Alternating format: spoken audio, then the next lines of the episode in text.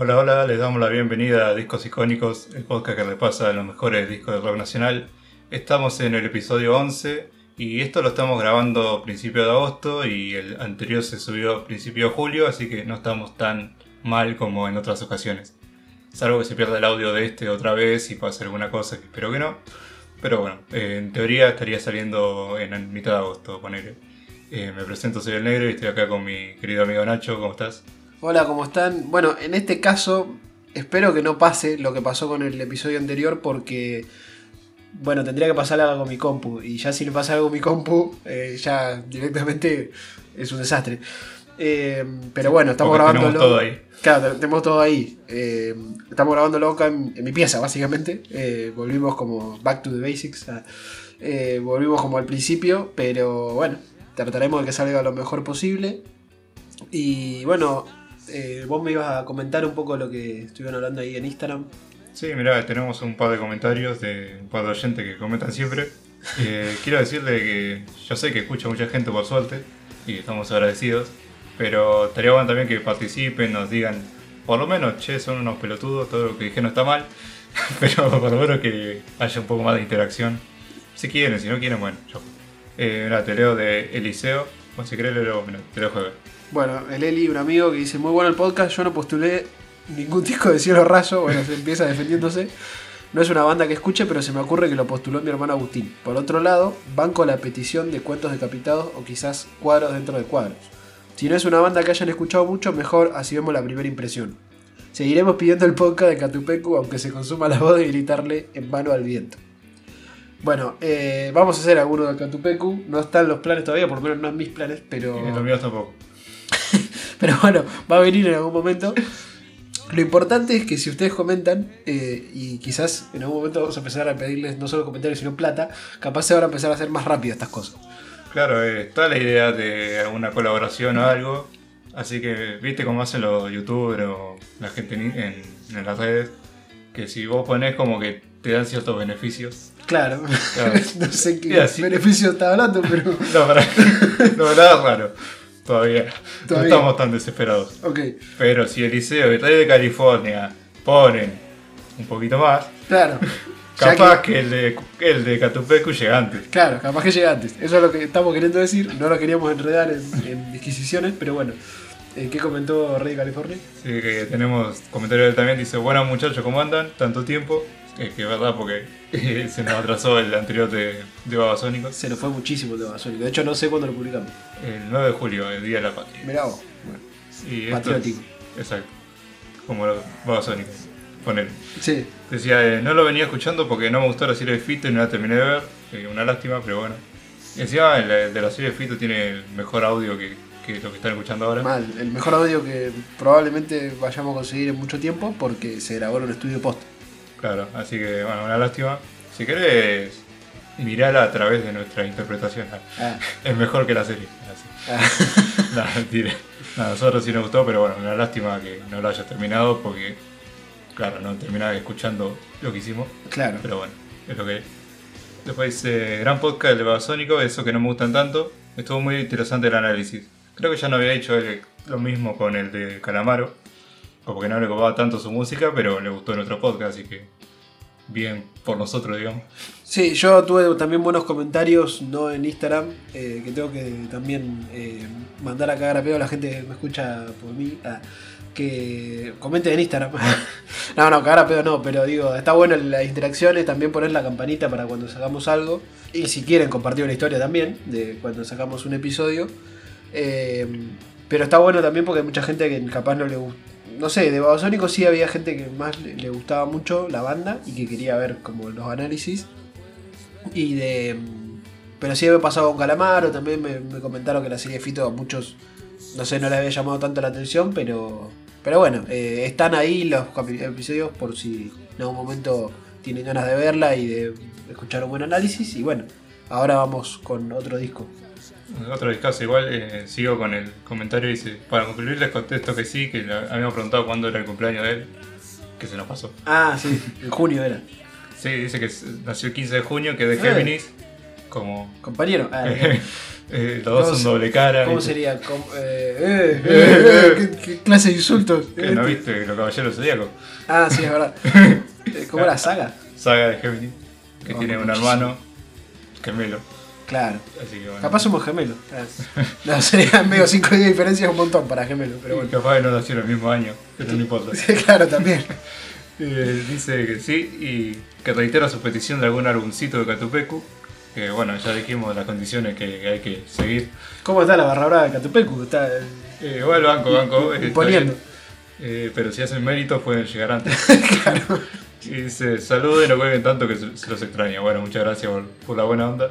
Y, y bueno, eh, ya iremos pensando lo de Catupecu. Que no es el álbum que vamos a hacer ahora, ¿no?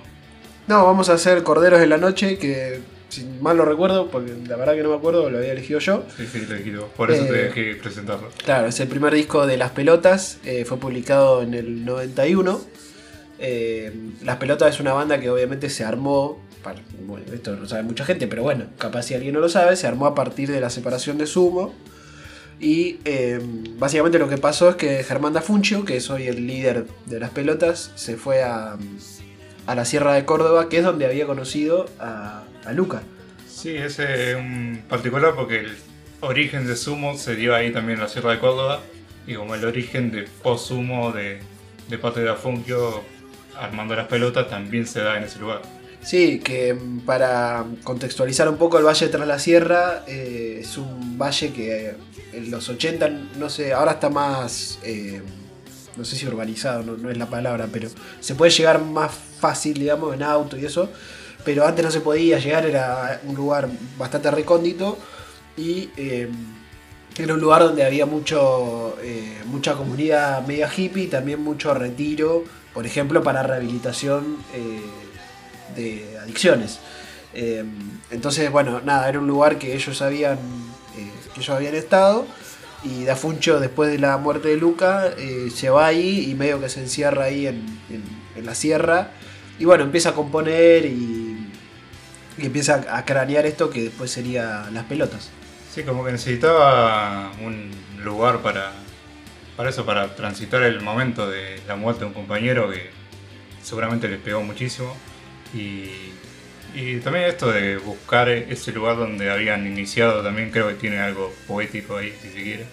Sí, Y no solo por irse el, el lugar físico, digamos, sino porque lo primero que hace es llamar a un compañero, otro miembro de, Sumo, que es Superman Troglio, que le dice, bueno, estoy acá haciendo cosas y bueno, le invita a las sierras y como que ahí los dos empiezan a armar algo que después sería las pelotas. Sí, de hecho arman como un estudio de grabación ahí eh, y empiezan a componer y todo eso que componen en esos tres años más o menos hasta la publicación de Corderos eh, está justamente en Corderos y, y tiene mucho la sensación que tenían ellos, un poco de, tristeza de haber perdido a Luca y también de como de buscar algo eh, en un momento donde se les había roto el proyecto más importante hasta ese momento de sus vidas que era Sumo. Entonces eh, es un disco que, que tiene mucha onda a lo Sumo, que tiene mezcla tipo de punk, de reggae, eh, tiene cosas así como de Joy Division. Y también en las letras se ve un poco esa cosa medio, eh, no sé si, sí, triste, medio de, de- de pérdida, por así decirlo. Sí, como decíamos, que buscan ahí como un nuevo comienzo, que me causó gracia, hay un documental en YouTube, ahora no me acuerdo el canal, como que narra esta, esta historia de cómo inició el proceso del disco, que eso que graban es los graneros, era como ese bien de campo, bien de, de la nada, Sí. haciendo un disco, y bueno, inician ellos dos, pero después van en busca de otro exhumo, que terminaría siendo la voz de la banda, que es Alejandro el Bocha Sokol, que estaba en un grupo llamado Sokol, pero viste, tipo siglas, Sí, eh, S-O-K-O-L, sí. Sokol, que lo van a buscar a Buenos Aires y le dicen, che, estamos armando algo, ¿querés participar? Y ahí el chabón se une y empieza este proceso de las pelotas con tres miembros que eran de sumo. Pasa que Sokol estuvo al principio y después como cuando empezaron el tema de la grabación de estudio ya no estaba, pero bueno, había sido parte de la banda. Sí, sí, de hecho el Bocha eh, dijo en un momento que se había ido de sumo al, principio porque quería salvar su vida. Probablemente estaba hablando también de- del tema de las adicciones y eso. Y sabemos que Sumo tenía, un- eh, no toda la banda, o, o sí, pero bueno, eh, estaba en un ambiente, digamos, de mucho frenesí. Sí, no, no solo Sumo, sino como el ambiente musical en general, como que estaba un poco en cualquiera. Y por eso creo que también estuvo bueno, eh, ni bien murió Luca, como que tomarse un tiempo, sobre todo Da Funcho, que como el que se retira, porque hubo ahí como una especie de que siguieron siendo Sumo, como con un par de shows, pero viste, no daba sin Luca, como que no era, no sé, era muy, muy incómodo seguro. Y cae da Funcho y dice, bueno, va- vamos para un toque y se va y a la sierra se retira un poco y como que se toma un plato, un poco de calma para avanzar con otra cosa. Sí, como la idea era quizá desconectar un poco después de un momento de, mucho dolor y sí, no daba para seguir la banda así como así. Eh, y bueno, y ese momento se ve que fue importante eso para componer. Y en un momento, eh, en una de las entrevistas que le hicieron por los 30 años, eh, Da Funcho dice que cada disco tiene muchos latidos de corazón de tu vida en ese momento. Y Corderos refleja lo que vivimos en tres años, que es un tiempo largo para hacer un disco. Entonces fue algo que, digamos, todo un proceso que ellos van eh, llevando en ese momento de- y que termina en ese disco. Sí, eh, me causa gracia que dijiste esa cita y yo estaba esperando que termines de hablar para decirla yo. Te. Pero te juro que no estaba armado, eh, no- ninguno sabe que tiene el otro anotado. Sí, medio que hacemos la investigación aparte, como para que sepan, entonces capaz si nos pasa eso. Eh, pero me causó gracia porque justo te juro que estaba esperando que termine para decirla y dijiste lo mismo que Con yo a esto lo voy a matar. Ah, me cagó. me cago. El ratón me cagó. No, pero está bueno lo que decís, que esto de que le tomó tres años sacar el disco. Sí, Pero no por una cuestión de que iban preparándolo, no, o no era una cuestión de ellos, sino que ya tenían bastantes temas, ya 88, 89. Pasa que no tenían plata para, Claro. para publicarlo. Y lo que hicieron básicamente es, eh, va, primero como que con la compañía que tenía consumo, en teoría les iban a, a agarpar el disco nuevo que hicieran. Pero después le dijeron, bueno, no, no está en nuestras prioridades y como que lo sacaron cagando ahí. Y lo que empezaron a hacer es buscar patrocinadores, viste, socios, con alguien que ponga la plata para, para publicar el disco. Sí, de hecho lo que dice Dafucho es que eso, que lo que le faltaba básicamente era guita porque tenían todo. Eh, y era un momento que, bueno, eh, saltando para lo que era la serie de Fito, fíjate que más o menos le pasa lo mismo, le bajan un contrato a Fito eh, y tiene que ir a buscar a alguien que le ponga la plata, porque él ya tenía las canciones y eso, pero estaba en un momento de crisis, la Argentina, como casi siempre, y, nada, y no había plata básicamente para, para hacer un disco, para hacer la distribución. Y Afuncho en las entrevistas habla mucho de eso, como de lo difícil que es el trabajo independiente. Sí, como que dijeron que le fue a hablar a, al indio, a, Sky, a a la negra Poli, como, che, ¿cómo mierda hacen ustedes para publicar discos así sin, o sea, siendo independientes? Porque no tenían a ninguna empresa y hoy son independientes, pero claro, al principio no era lo mismo, ahora tienen mucho más éxito, mucho más margen para hacer las cosas, pero en ese momento no tenían absolutamente nada. Sí, y hablando de algo técnico, nosotros, por ejemplo, estamos grabando esto, que obviamente no es un disco, pero que lo hacemos desde nuestra casa y más o menos sale. Y ellos no tenían esa facilidad, digamos. Eh, entonces lo que él dice era eso. En ese momento vos necesitabas... Era muy difícil ser independiente y por eso es que van a hablar con, con la Nera Poli y Sky, que bueno, eh, los redondos ya, ya habían transitado un poco más en ese camino de, de la independencia respecto de las discográficas. Claro, tenían ese tema de cómo sacar el disco que al final lo lograron y no solo tuvieron como temas en, en cuanto a la grabación, sino que en la formación de la banda estaba muy, muy jodido porque tuvieron, no sé, la cantidad de bajistas que fueron pasando en esos tres años que no encontraban a ninguno. Como que también se le iba complicando en ese sentido. Sí, de hecho también con el tema de la batería, eh, bueno, Troglio está en este disco, pero después eh, se va, para el segundo disco ya no está. Eh, y sí, el problema fue, entre otros, el bajo, que al final lo, en este disco lo hace más que nada Marcelo Flink, aunque también hay un, hay un par de participaciones de Arnedo. Y la banda entonces era Sokol en la voz, eh, Dafuncho en la guitarra, eh, Superman Troll en la batería, eh, Tomás Sussman que hace también eh, guitarra y me falta alguien del saxo que eh, brilla, el Shine. En Shine toca Pepe Gil Vázquez, el saxo, y como había dicho vos, Arnedo está invitado en tres temas, y está invitado también Ricardo Mollo, que es otro ex humo, Claro. que dijeron, creo que la Funche, si no me equivoco, como que debe ser la única vez que estuvieron ellos cinco eh, juntos grabando algo, porque bueno, después tuvo la, la reunión de Zoom en 2007, que estuvieron ahí ellos, junto con Petinato, así que eran básicamente todos, Claro. pero eh, grabando algo creo que era la única vez. Claro, sí, sí, no, no volvió a pasar. Y este disco en primera instancia lo sacaron solamente en vinilo y en cassette, como que no te, tampoco tenían la plata para sacarlo en CD. O sea, eh, que eran, ya tenía unos años en Argentina, pero era medianamente nuevo el CD, que lo tuvieron que sacar recién en el 92, al otro año de haberlo publicado. Sí, y yo te voy a agregar un, dato de color. Esto lo dice Dafuncho eh, también en una de esas entrevistas que le hicieron eh, luego de los 30 años del disco, que se cumplieron hace dos años. Y mm, dice básicamente que Corderos en la Noche es medio como el nombre, medio que es como si fuera un nombre en espejo, digamos, del primer disco de Sumo, eh, que es Corpiños en la Madrugada, y como que quisieron hacer un juego con eso. También después dice que Corderos de la Noche tiene otro significado, que bueno, vamos a hablarlo también en la canción.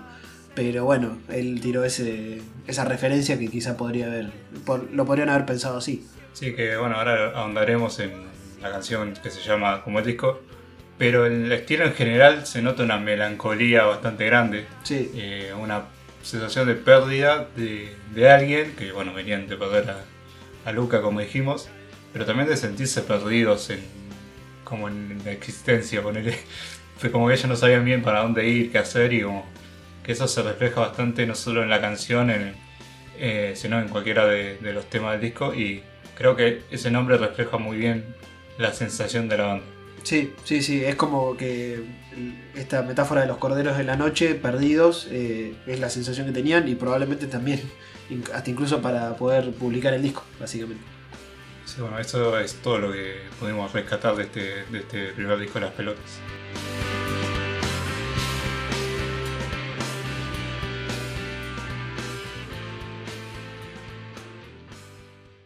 El primer tema es Corderos en la Noche.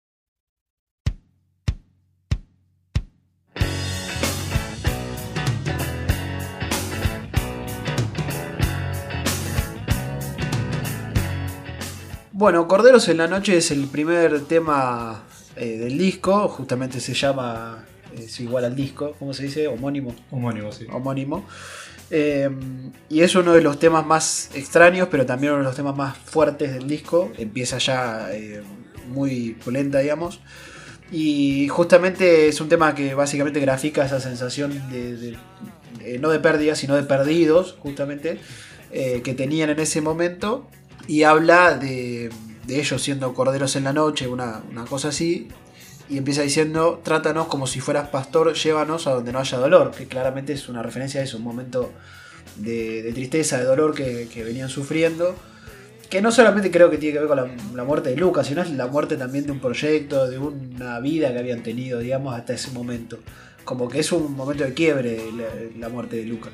Claro, como que se sienten perdidos y no encuentran como algo, un lugar eh, fijo, como estable. No lugar físico, sino como sensación quizás.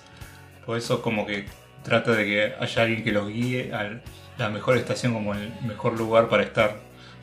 El mejor eh, punto, digamos, en ese momento de que eso no se están, no se están encontrando ni como persona, ni como artistas, ni como, eh, ni como grupo. Así que eso, como que esa sensación está bien reflejada, en- no solo en la letra, sino en el nombre, como, como decíamos antes. Sí, y es medio como una súplica esto de, de- de como está buscando un pastor, alguien que los, que los guíe, que los lidere. Eh, pero también ahí hay algo capaz, no sé, contradictorio, digamos. Pero también Dafuncho dice en varias entrevistas como que él no, o ellos no querían en un punto, como ser la banda eh, comercial, por así decirlo. Y que eso también los dejaba fuera. O sea, ese lugar de, estar eh, teniendo que pedirle plata a alguien para poder, por ejemplo, que ponga para el disco, lo tenía también porque no, no eran medio under en ese momento. Eh, entonces creo que es como. No sé, yo lo siento como hasta irónico, digamos, este pedido de llévanos a la mejor estación, llévanos donde no haya dolor. Como. En realidad no sé si quieren alguien que, que los guíe de alguna manera. Quieren encontrar un camino, eso seguro. No, y está bueno lo que decís porque yo tengo como tres teorías. Una es la que ya dijimos, que me parece como la más eh, directa. Y otra es, va en línea con lo que está diciendo porque es como... Eso, el pastor sería como una crítica también a las compañías discográficas que agarran a los artistas como para hacer plata y que un poco bardeando a, a esos músicos como diciendo que son ovejas que se guían por el, el sistema musical y lo de mejor estación lo relaciona con estación de radio tipo rock and pop Claro. en esa época como decirnos lo que tenemos que hacer nosotros lo hacemos. Y que como que los músicos más eh, comerciales digamos como que los siguen como si fuesen ovejas. Que me causa gracia que estén en el medio del tema como haciendo ruido de, de ovejas. Sí, y está bueno eso. Sí, como sí. que yo también lo tomé por ese lado como que podía ir eh, en relación a eso. Sí, para mí va un poco por ese lado. Yo también lo, lo relacionaba como a la idea, no sé, capaz que yo siempre lo llevo medio a la cuestión política, por así decirlo. Eh, pero medio a la- como a la crítica a ciertas narrativas, digamos, de, de- de liderazgo, por así decirlo. Eh, y, por, eso veía como una cosa medio irónica, digamos, eh, de como ellos no querían venderse en ese lugar de, de la banda comercial eh, y tampoco eh, tampoco querían ser parte quizá de un nuevo ciclo eh, del rock sobre todo que en ese momento se vuelve más comercial por lo menos se vuelve masivo y hay muchas bandas que de repente eh, la pegan mucho más entonces como que quizás sentían que, que eso que estaban medio perdidos porque no estaban en ese eh, ¿cómo se diría? como dice otra banda en ese jet set Claro. No estaba como, sí, con, no estaba con esa intención tampoco de, estar en- dentro de ese, de ese mundo. Y tengo como otra interpretación que acá como que venimos como relacionándonos a la banda. sí Acá la saco un poquito porque la primera interpretación cuando dice trátame como si fueras pastor, llévanos donde no haya dolor. Eh, se me acuerda de los cultos, digamos, eh, religiosos, de, específicamente los líderes se llaman pastores. claro Así que me vino como la idea esa, que eso como llevan, guían a su rebaño, que creo que viene de una parábola de Jesús, ¿no? Que como se perdió una oveja y la fue a buscar y era como el pastor que guiaba a la gente. Sí, eso. Ahora que lo pienso, no sé de dónde salió, pero debe ser sí una parábola ahí de la Biblia, porque es como muy. eh, es verdad, se llaman pastores en general eh, de varias iglesias y eso, eh, y también de algunos cultos, digamos, más extraños, por así decirlo, pero se suele llamar pastor y tiene como esa cosa de guiar a las ovejas. eh, y siempre está esta crítica eh, o esta ironía con respecto a no ser corderos, digamos, y que te guíen, como Claro. que te lleven para algún lado. Que si, lo, si te lo pones a pensar, lo podés, eso, podés eh, compararlo o, o hacer analogías con cualquier cosa que incluya a alguien que te guía. Yo hasta lo pensé en un momento con la droga, pero no quería ser el gordo droga que piensa que todas las canciones sobre eso la droga. Eh, pero puede pasar. igual. Pero también como No, pero, tener mirá. la guía así, no sé, o que te, te- te saque el dolor y ese tipo de cosas. Pero puede pasar como mucha gente puede estar mal por adicciones o por otras cuestiones, que terminan cayendo capaz en este tipo de cultos, que necesitan que alguien los guíe en la vida porque están como corderos en la noche, Claro. perdidos y sin saber para dónde ir. O como diría mi viejo, como turco en la neblina. Eh, Así se llama, así te tendría que llamar el disco. Claro, como turco en la neblina. Eh, sí, yo creo que en, en- en definitiva es como medio irónico esto de, de Corderos de la Noche, porque es verdad que ellos están perdidos, pero creo que no, eso no, no es que están pidiendo eh, realmente a alguien que, que los guíe y que los lleve a donde no haya dolor. Y me gusta mucho esa, sobre todo por la parte de llévame a la mejor estación, digamos, como que Sí, sí. tendría mucho sentido que sea sobre, sobre el tema de las discográficas. Sí, yo lo que me causa gracia es la parte que dice, allá nos tratan de dispersar y hay más tratar de imaginar, como que... mm, igual ahora que lo hablamos, como que puede ser esto de que intentar que llevar a gente a... como- esto, como agarrar a las compañías y agarrar a lo que te vende, quizá como eso de que ponerle como el grupo que capaz no vendía y no sé, capaz que trataban de agarrar a uno, sé yo, a uno de ellos nomás Claro. para vender, que bueno, eh, el grupo es este. Sí, puede ser. eh, también yo, no sé, como que lo, lo pensaba más como eh, dispersar, medio de distraer, como de, de sacarlos de, de quizá el objetivo Ah, eh, que tenían. Como lo pensaba más en ese sentido de... O sea, también tiene que ver con, con dispersarse, de, de moverse, digamos, por así decirlo. Pero... eh, pero eso, que no, que no se lo llevara justamente a algún pastor, algún guía medio falopa, digamos, eh, o la falopa, eh, para un lugar que capaz ellos no querían ir, no sé. No, por eso está buena toda esta ironía que, que hacen, como poniéndose en el lugar de los corderos. Claro, y, y bueno, y el- eso, lo- los sonidos ahí de, de cordero que hacen en medio del tema lo dejan bastante claro. No, y también eh, me di cuenta mientras lo escuchaba, sobre todo en la, en la última parte que dice llévame, que lo repito muchas veces, termina en me, Claro, sí, llévame. claro, Como que siguen haciendo el juego ahí, que eso está muy, peor. sí, sí. La verdad que, bueno, es un, es un temazo y esto es lo que pudimos decir de Corderos en la Noche.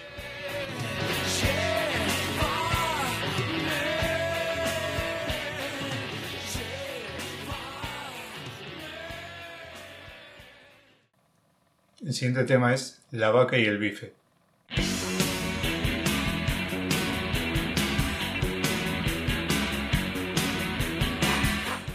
Bueno, continuamos con las referencias a animales de granja, ahora con una vaca. que- Sí, es verdad, no me doy cuenta. Eh, ¿viste? Hay, que estar en los detalles. Sí, Eh, pero sí, seguimos con la referencia a animales. Que empieza nombrando Aberdeen Angus. Que yo busqué, yo no. Primero que le decía a Nacho, no sabía qué decía en esa parte de la letra. Hasta que la leí. Posta no entendía qué estaba diciendo. Eh, que dice Aberdeen Angus, que es un tipo de vaca de Escocia. Que si busca la foto es esa vaca grandota que tiene pelo negro. sí o, o- o marrón, pero que tiene el pelo eh, Espeso, sí. espeso y, y todo el mismo color, no sé cómo se dice, como liso, digamos, como no tiene rayas o manchas. Claro, y es una vaca que se cría acá para comer carne, Claro. eh, habitualmente. Se- según lo que yo sé, son como dos grandes razas que hay que se crían acá, eh, Aberdeen Angus y Hereford, que es otra raza, no sé de dónde viene, eh, y son las vacas comunes que vemos en la ruta, digamos. Claro, las que están ahí pastoreando para bueno, en algún momento se convertirán en nuestra comida. Claro, nuestros asados. Bueno, si nos está escuchando alguien, un activista, perdón, Sí, disculpen. pero bueno, eh, la canción trata de esto. Que un poco la- cuenta como una especie de historia que el chabón, el protagonista, como que tiene su vaca, que ahí dice como que dice, "Un- de un gran tesoro yo me hacía con la vaca, como que ponerle que estaría vendiendo productos a través de ella, como productos lácteos. Y probablemente sí. y dice que en un futuro cercano sería mi comida, pero que en un momento cuando estaba durmiendo, alguien eh, se, me causa gracia que la amordazaron, dice. Como me imagino como más caricaturesco la, la escena, Sí, sí. como que la agarraron y se llevaron la vaca y que dice terminó echando humo en una parrilla, como que se la cho- chorearon y para comérsela. Claro. Cara que dice como que se quedó sin molleja, sin riñón, sin chori, como que perdió la vaca, pobre, pobre tipo. Y como que es como graciosa la, la- la situación, por más que como que te cuente del drama del, del pastor o el del granjero que perdió a, a la vaca. Sí, para mí igual yo lo como lo ubiqué también medio irónico porque viste que cada tanto salen esas noticias. eh, sobre todo lo que sale mucho, y me acuerdo hasta de un video de mm, cuando se vuelca un camión eh, que lleva vacas, que no me acuerdo ahora cómo se llaman. eh, que hay gente que va directamente y la- las faena ahí nomás, tipo, y se lleva la carne. Eh, Comida gratis, ¿eh? Claro, bueno, eso en un momento era como re común, que no sé, capaz que sigue pasando, pasa que yo no tengo campo, no, no tengo ni idea, pero era muy común que básicamente roben ganado eh, y se le llamaba eh, abigeato, abigeato. Abigeato, sí. Claro, y al ladrón se lo llama cuatrero, eso sí me, lo sabía de algún lado. Eh, para mí como que el tema es medio que se ríe de esa situación, digamos. Capaz que lo habían escuchado en la radio o algo y dijeron, me voy a poner a escribir sobre esta pelotudez. Y, y se ríe porque al final hasta dice, tenía una sola vaca, ¿por qué la llevaron a mi querida Aberdeen- Aberdeen Angus? Como tenía una sola y se la llevaron. Como, no sé, me parece medio también como que se está cagando de risa de eso. No, igual yo, a mí me gusta como escudriñar eh, en los comentarios de YouTube de la gente. Ah, Como- cierto, Me sí. gusta como ver qué sensación les transmite el, el tema. Y uno que había puesto algo así como, y encima que estamos ahora en época electoral, eh, una cuestión así como los políticos robándose todo. Eh, puede ser, sí. Claro, Igual- como que le roban ahí al, al campo, no sé. Bueno, como que está esta cuestión de no poder comer asado. También. Pero yo eh, me acordé, más que nada, esto clase de historia, ¿te acordás del pacto? De la frigorífico. Eh, algo me acuerdo, sé que nos cagaron de alguna manera, como Sí, obvio. hacer. Ese, como va por ese lado, como que las grandes potencias que se roban nuestros recursos, como yo lo llevé por ese lado, mira. Ah, puede ser, sí, sí, Como sí. que el chaval como de Argentina y como que se llevan todo y no nos queda, nuestros propios recursos no nos quedan a nosotros. Y puede ser, aparte también en la época iba muy por ese lado, 90, 91, digamos. eh, ahí el, el neoliberalismo. ah. Siempre tiramos una, ¿eh? Siempre tiramos, o, no sé, o la democracia, la dictadura, o- pero bueno, siempre lo asociamos con algo que pasa. Y, pero las bandas están como envueltas en el contexto político, social de- del país, así que no, no tendría nada raro. Sí, olvídate, habrá que preguntarle a Funcho, pero... eh, Sí, capaz que no sea, dice, capaz no dice eso, era, no, queríamos un chiste. Claro, pero bueno, pero también se puede llevar eh, para ese lado tranquilamente.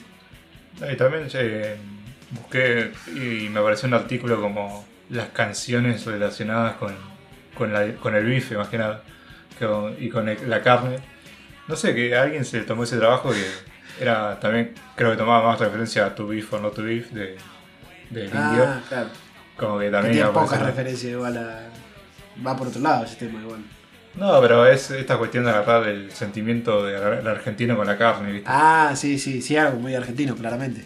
O Por eso también como me aparecía este tema, que encima dice, nombra la molleja, el riñón, los chori, es como bien argento en cuanto a los cortes de carne que, que quería comer el, gran- el granjero. Sí, y ya te digo que esto del, robo de ganado, no sé si ahora es común, yo calculo que debe seguir pasando, eh, pero era tipo muy común eh, y el- la figura como del cuatrero era como muy eh, por así decirlo, por, porque, bueno, porque se roba el ganado que crió otro, que trabajó otro, eh, y se lo lleva para probablemente faenarlo ahí y comerlo con sus amigos, digamos, era como algo muy del campo. El tema es que es el medio de subsistencia de, de cada- de la persona del campo, o más en otro en otros momentos, pero era más directamente eso, por eso dice, tenía una sola vaca y era lo que único que tenía. Claro. Por eso la ironía que se muestra tanto en el tema. Así que bueno, esto fue la vaca y el bife.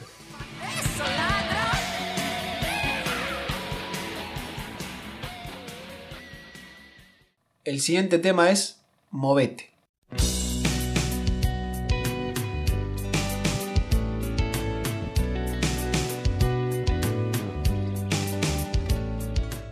Bueno, Movete es el tercer tema del disco y es uno de los temas más conocidos para mí del disco. No sé, ahí no, no tenemos el dato por lo menos de, Spotify y eso, pero a mí siempre me pareció que era uno de los temas más, más conocidos, por lo menos de este disco de la pelota.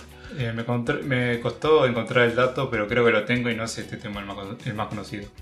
Pero sí es uno de los más reproducidos. Si lo a buscar en YouTube, sí. Ya, ya me parece ya sé cuál es el, el más reproducido, pero bueno, eh, después lo, lo vemos. Bueno, después sí lo voy a decir adivina. Eh, bueno, es un tema que básicamente repite mucho esto de movete si ya estás en el cielo, movete si ya estás en el cielo. Y a mí lo primero que, que me hizo pensar, no solamente por la letra, sino por, eh, por la onda del tema, me hizo acordar o, a, Luca, digamos. eh, y yo lo imaginaba como que él le estaba diciendo desde acá de la tierra a Luca en el cielo, como movete, si ya estás en el cielo, como hacer lo que quieras, digamos. Como, no sé, lo sentí como un mensaje, digamos.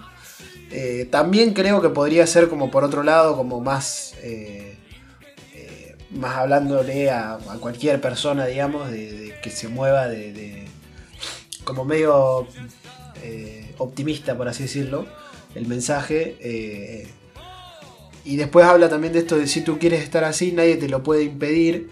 Que a mí, o sea, eso me parece más. eh, tendría más sentido con la segunda interpretación.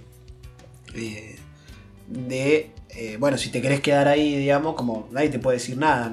Es tu vida, vos haces lo que, lo que vos querés. No sé cómo, cómo le buscaste la vuelta a vos. Sí, un poco por ese lado, porque para mí como que habla de como el estancamiento, como que estás en- haciendo tu vida, qué sé yo, y como te quedas destacado en eso, como en la zona de confort. Como dice, no, seguí, hace algo, movete, eh, que lo repite como, ay, no, esto. Eh, yo tenía la idea de contar cuántas veces decía movete y me olvidé. Hubiese estado bueno. Sí. Eh, pero quizá con la magia de, de- del podcast capaz lo hacemos. Eh, y lo decimos después. Sí. y lo pegamos. Ah, Claro. Eh, pero no, como que repite esta idea y a mí capaz que lo veo más cuando dice ya en el final dice movete si ya estás en el suelo. Como que también cuando estás en la lona, viste, cuando estás peor. Que un poco la relación con el momento que, esto que veníamos hablando de la banda. Como que eso, buscar algo, como hacer algo. Como que.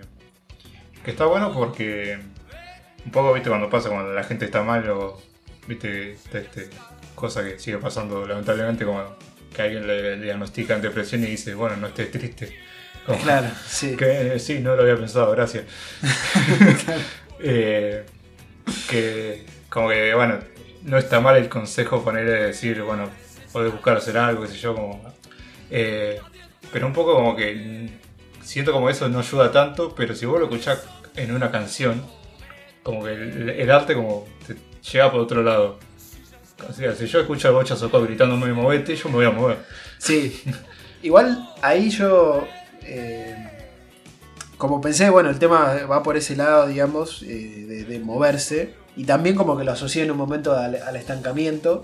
Eh, pero esto que decís de poner lo de la depresión o de los problemas así que tienen que ver con la salud mental, que obviamente requieren de ayuda, pero para que vos te llegue esa ayuda tenés que moverte, digamos. Tenés que mínimo, no sé, ir a terapia o lo que tengas a mano como para poder eh, empezar a solucionar eso. Que obviamente no es, no estés triste, porque ese sí es un consejo de mierda, digamos, no, no va a ningún lado. Pero sí el hecho de, bueno, eh, si vos querés estar así, nadie te lo va a impedir, nadie, te va a poder cambiar eso si mínimo no, no haces eh, eso, un poquito haces y, pedís ayuda o lo que sea, y, capaz empieza a justamente moverse la cosa. Eh, a mí incluso me hace acordar, hay un, un dicho que me gusta mucho, que lo pienso mucho cuando estoy estancado con algo, que es, eh, a mí me encantan los dichos tipo eh, refranes populares, ¿viste? Sí. Y hay uno que eh, andando al carro se acomoda los melones. Y me encanta. Eh, es como eso, es como a veces solamente hay que moverse, hay que empezar a poner las cosas en movimiento y salen. Eh, y creo que el tema medio que va a dar como ese mensaje, no sé. Sí, eh, como te decía eh, con el otro tema, que vos leías los comentarios en YouTube como eso, como que te transmitía eso de la sensación de motivación. Claro, sí. Como eso, como, por eso que te decía esto de. Si alguien te dice así directamente movete, como que no, no, es, no te va a motivar mucho. Sí, Pero con una canción, como que va, la, la onda es distinta. sí, sí, te levanta, digamos. Eh, aparte por la música, digamos, que, que tiene ese que tiene este tema, digamos, como que te va, eh, no sé, eso te levanta. Sí, por eso como que encontraba muchos comentarios de ese estilo, como, sí, ahora como, sí, motivado esto. Y lo que me gusta de la canción es eh, el sentimiento que le pone Sokol eh, a la voz. Y que cada movete lo dice distinto, es como, no hay como un movete igual al otro. Sí, hay algo que tiene el Bocha que quizá por eso mucha gente después lo, eh, lo extrañó mucho cuando falleció, es que cantaba con un sentimiento que es raro encontrarlo. Hay muchos cantantes que cantan muy bien, muchos cantantes que, que te emocionan, digamos, capaz por eh, cómo cantan y por la letra, pero el chabón te cantaba con un, composta con mucho sentimiento, digamos, y era un tipo que no sé si había estudiado canto o que se dedicaba fu- fundamentalmente a eso, pero que lo daba todo, digamos, eso se, notaba. No se nota mucho la voz se desgarra a veces, como que te transmite realmente el sentimiento de- del tema. Y en ese sentido también, no, no es un refrán, pero está esta cuestión de que cuando dice estos momentos si ya estás en el suelo, que esta cuestión de si tocas fondo lo único que te queda es subir. Claro, Como que también como también me gusta pensarlo por ese lado, como de si estás estancado, si estás medio eh, en una que no puedes salir, eso, movete y fíjate bien para qué lado querés ir. Sí, y lo de si ya estás en el cielo, que yo eso al principio lo había pensado como que capaz que se refería a, a Luca, eh, con este con esta interpretación, digamos, de, de movete, de hacer algo. ah, eh, Vago. eh, medio, no, No, claramente no en ese sentido. No, no, sabemos que no. pero esto de si ya estás en el cielo es como hasta irónico con la idea, de, viste, como esta. eh, la idea del cielo como que vas, vas a llegar, digamos, en algún momento cuando te mueras. Eh, y e- esto es al contrario, es como ya estás acá en el cielo, digamos, esta es la vida, esto es lo que, digamos, tiene todo lo bueno que puede llegar a tener, y también todo lo malo, pero también todo lo bueno, entonces medio que, que no te queda otra que eso, que, que moverte. Claro, y también como yo lo pensaba en el cielo como el tope, como que si ya estás eh, en el mejor momento, igual, como que eh, te terminas estancando y por eso como hay que moverse. Claro, como no, eso, no quedarse eh, parado, básicamente. Exactamente. Así que bueno, esto fue Movete.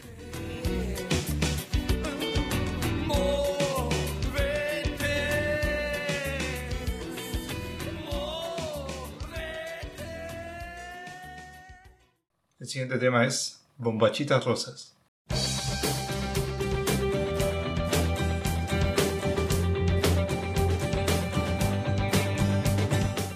Bueno, antes de arrancar con este tema, quiero agregar que la cantidad de veces que dice movete son 12.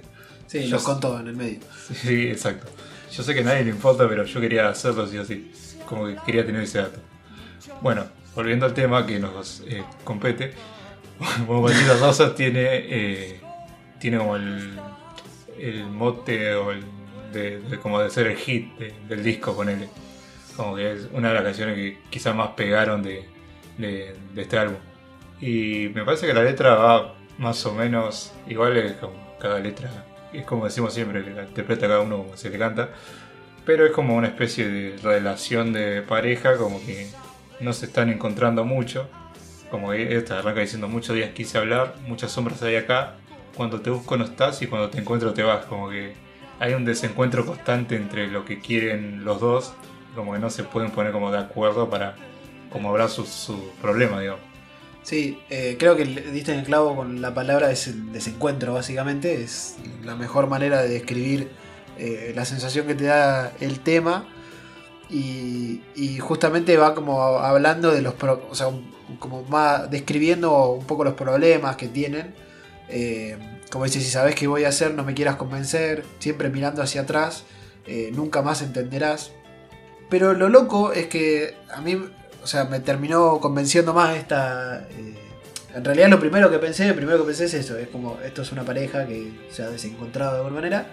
Pero en un momento empecé a pensar también que era como. como el recuerdo de alguien también. Como incluso hasta podría o sea, hacer lo mismo, digamos, pero más en la etapa del recuerdo. Eh, por lo de las sombras y por el tema de. como de buscarlo, digamos eh, y que se te vaya el recuerdo. eh, y también cuando, incluso cuando lo encontrás, digamos, cuando recordás algo, también se termina yendo. Como era una cosa de él en su cabeza, de, recuerdo de una relación pasada que, bueno, que había terminado mal, digamos, o algo así. Claro, también por eso en un momento dice, tu sonrisa se me va, como que, claro, como se está perdiendo eso, eh, está bueno como esto del recuerdo, como que, creo que puede ser una mezcla un poco de las dos cosas, como que recordando esa historia de ese encuentro, Claro. como también tratando de eh, recordar lo bueno dentro de todo, pero también como que no, no le sale, como que se va perdiendo eso. Sí, y también creo que hay una cosa de quizá de cambio de, de las personas, eh, sobre todo por esto de entras en mi casa hoy, tienes miedo a lo que soy, eh, si sabes muy bien a dónde voy, a dónde voy, como que si hubiera una cuestión de reclamo, digamos, de, no sé, capaz que cambiaron sus personalidades o cosas de, no sé, de la vida de la pareja, digamos, y, eso, y eso qui- quizás genera el desencuentro que lleva a la separación. Sí, yo entiendo sobre todo la segunda estrofa como que de, de siempre mirando hacia atrás, como que eh, aferrándose al pasado de, de la relación o como que no queriendo avanzar no solo en lo que sería el vínculo en- entre las dos personas, sino como en proyectos propios, como que Me parece como el protagonista quiere avanzar en, alguna otra cosa y como que la otra persona no, y como que ahí como también es, ahí está el desencuentro de uno quiere ir hacia adelante y el otro no. Claro, como que otra persona se quiere quedar ahí eh, y mira hacia atrás, digamos. Que no se mueve, como diría el tema anterior. Claro, puede ser también eso. Eh, el caso es que es eso, es como una situación de donde se quiebra algo y, y es también tiene como esa cosa medio melancólica que tiene todo el disco, pero que en este tema eh, se ve un poco, a pesar de que es un poco más movido y que eso es más hitero, por así decirlo. Sí, también hay no solo como de la cuestión de la pareja, sino como de perder a alguien, como que también me dio esa sensación. De eso de como, eso quiero hablar, pero te busco y no te encuentro, como que también esa relación de, de como de esa melancolía de no poder hablar con alguien que ya se fue. Sí, yo ahí lo relacioné, o sea, podría ser eh, como algo alguien que se fue por X razón, digamos, que no, no lo tenés cerca, y también en un momento pensé en la muerte, digamos, en la, quizá la muerte de un ser querido. Eh, por esto también que había pensado del recuerdo, pero eh, medio que sirve para todo, digamos, porque es eso, es como la sensación de, de bueno, de haberte, haber perdido a alguien, eh, ya sea una pareja, un amigo, un familiar, lo que sea, y no poder volver a conectar, digamos, como conectabas antes. Sí, como que se puede como vincular como varias cuestiones en cuanto al desencuentro emocional con alguien. Como va por ese lado. Ya sea por cuestiones de la vida, de eso, del desencuentro de, eh, de la relación que puede haber entre dos personas, o la pérdida física también. Como a ella, es mucho, a ella es imposible volver a encontrarse con, con ese ser querido y ahí también como la melancolía es mucho más grande. Sí, y hay algo que es, está muy bien descrito, esto que decías de la sonrisa, que es súper doloroso, pero viste cuando eh, perdés como viera el recuerdo cómo es alguien, por lo que sea, ¿no? No estoy hablando solamente de la muerte, eh, es como re, eh, re, feo, digamos, saber, o sea, pensar como, ah, me estoy olvidando o no, puedo recordar bien esto que, que, había vivido con esta persona. Tiene toda esa cosa, no sé, melancólica, nostalgia que, que está muy buena. Sí, es como la pérdida de algo que también como encontré en un blog, ahora no me acuerdo el nombre.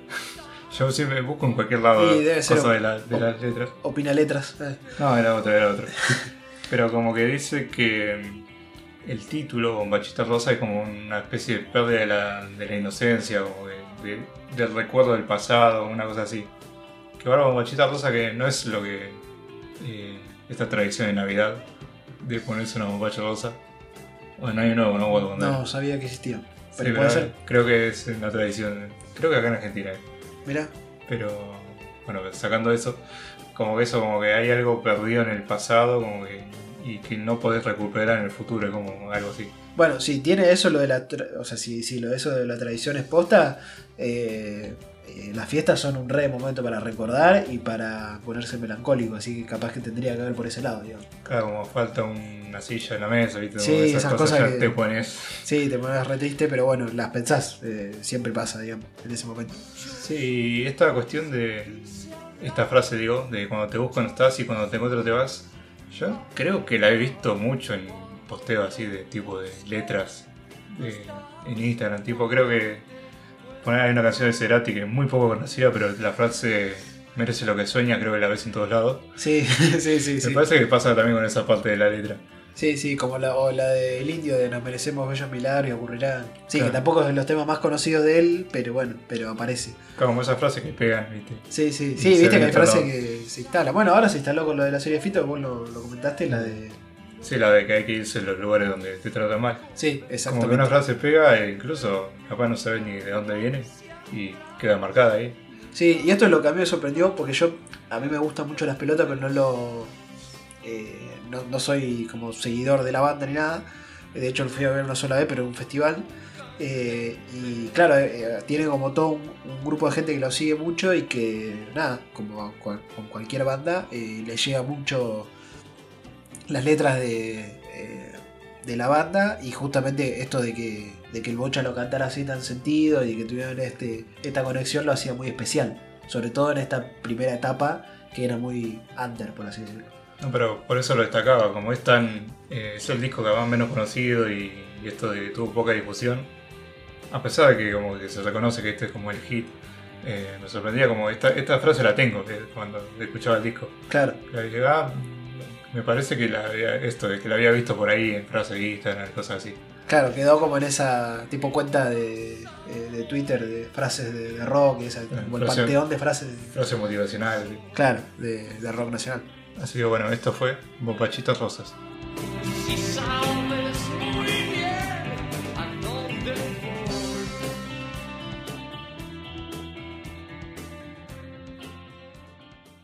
El siguiente tema es Levanta polleras.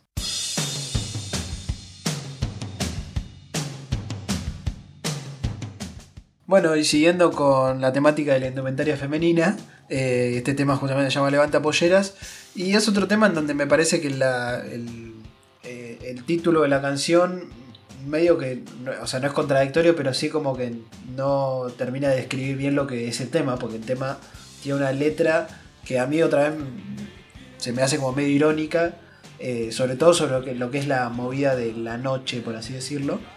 Eh, justamente empieza con miro a la gente y pienso que podría quedarme en mi casa, mis huesos me duelen esta noche, pero está todo bien, vamos en coche. Eh, y yo creo que también era un poco el momento quizá que estaban pasando ellos, como habían estado toda la década de los 80 en una, digamos, eh, muy en la noche, eh, y quizá medio que se estaban riendo de eso, de, la vida movida que habían tenido y, el momento que ahora ya quizás no, no lo querían vivir así, no sé. Y hay una parte que justamente cuando dice alguien levanta polleras a cualquiera que se deja mirar cuando pasa, a mí lo que me... La interpretación que le, que le saqué de eso es que, o sea, no está hablando obviamente de necesariamente de levantar polleras, sino más de cómo en la noche, digamos, cuando uno sale o lo que sea, veo que siempre están pose, por así decirlo. Como que se están mostrando eh, y, y usa como la figura de la pollera en ese sentido, digamos. De, de mostrarte con algo. eh, y por eso dice que se deja mirar eh, cuando pasa, digamos. Como que siempre estás en, en una pose. Capaz que no tenés ganas de estar ahí, pero, pero vas igual, te vestís fachero, lo que sea. eh, y, siempre estás en esa. como medio careteándola, por así decirlo. Como que me, pensé en eso, digamos, cuando analizaba la letra. No, mira, yo lo primero que noté es, es difícil dar una interpretación, porque realmente creo que la que más me costó pensar en algo, como para dónde iba el tema. Eh, está bien, está piola la, la tuya, pero yo como la agarré por otro lado, A ver.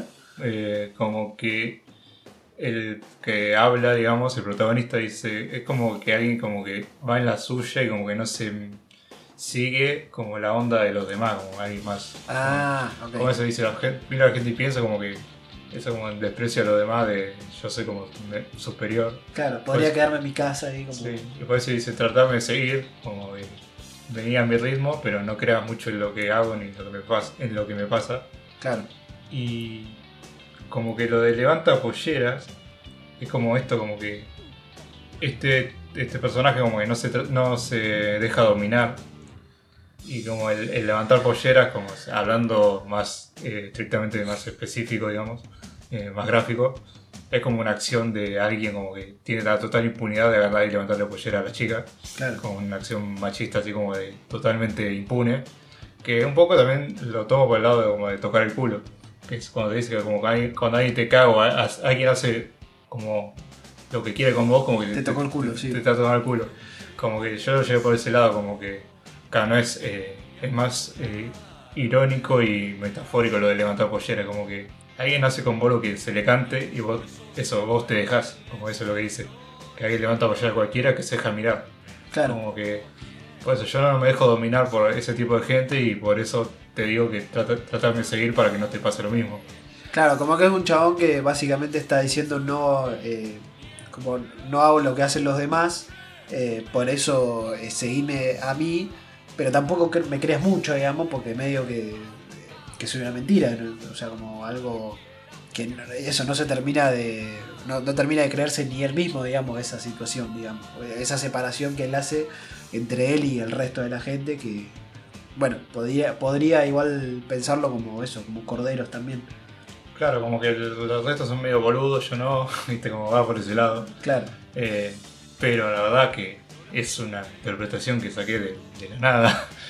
Eh, lo que sí, eh, creo que es como esto, metáfora de levantar pollera, como lo decía, de, tocar el culo, como de hacer lo que quieras con otra persona. Como de eso, de sentirte la impunidad de manejar eh, a los demás como se te canta y como que eso, totalmente impune y sin remordimiento de nada. Que por eso como que el que narra en primera persona como que no quiere que le pase eso. Por eso como que eh, yo no sigo a los demás, como no dejo dominarme, no dejo que me hagan eso. Mm, medio por ese lado, pero como te digo, lo saqué de, cualquier lado de la interpretación como que hice medio cualquiera. Sí, igual está bueno porque eh, está claro que lo de eso alguien levanta polleras a cualquiera tiene como esa cosa eh, figurativa, obviamente, pero mm, eh, como que te deja claro, sí, eso de, de que se deja mirar cuando pasa, digamos, de que se está- te estás poniendo como en esa posición, si sos un boludo, eh, esto de que te toquen el culo o de que te... eh, sí, de que hagan lo que quieran con vos, digamos, esa, es como esa situación. eh, y es verdad que tiene como una mirada él medio irónica, pero que al mismo tiempo participa, porque dice voy en coche, como capaz más de, ah, bueno, yo no soy un boludo que va caminando, o sea, como tiene como sus privilegios, por así decirlo, ser él, eh, y, no, eh, y, no se mezcla, digamos, con el resto de la gente que capaz sufre ese tipo de cosas. eh, y como que él tiene esa, esa posición más, esa más privilegiada, por así decirlo.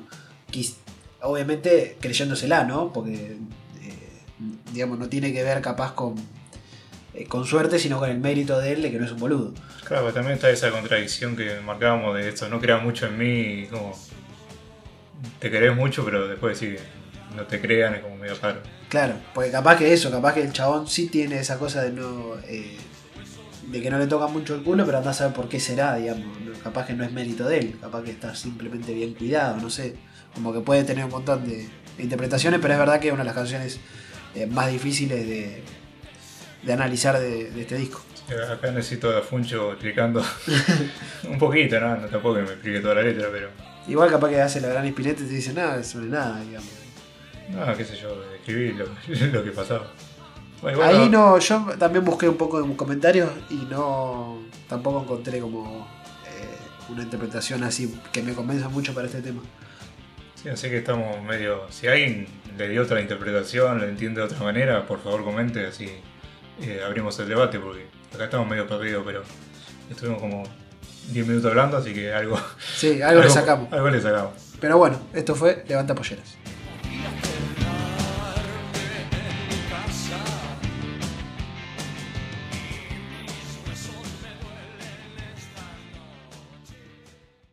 Siguiente tema es Shine.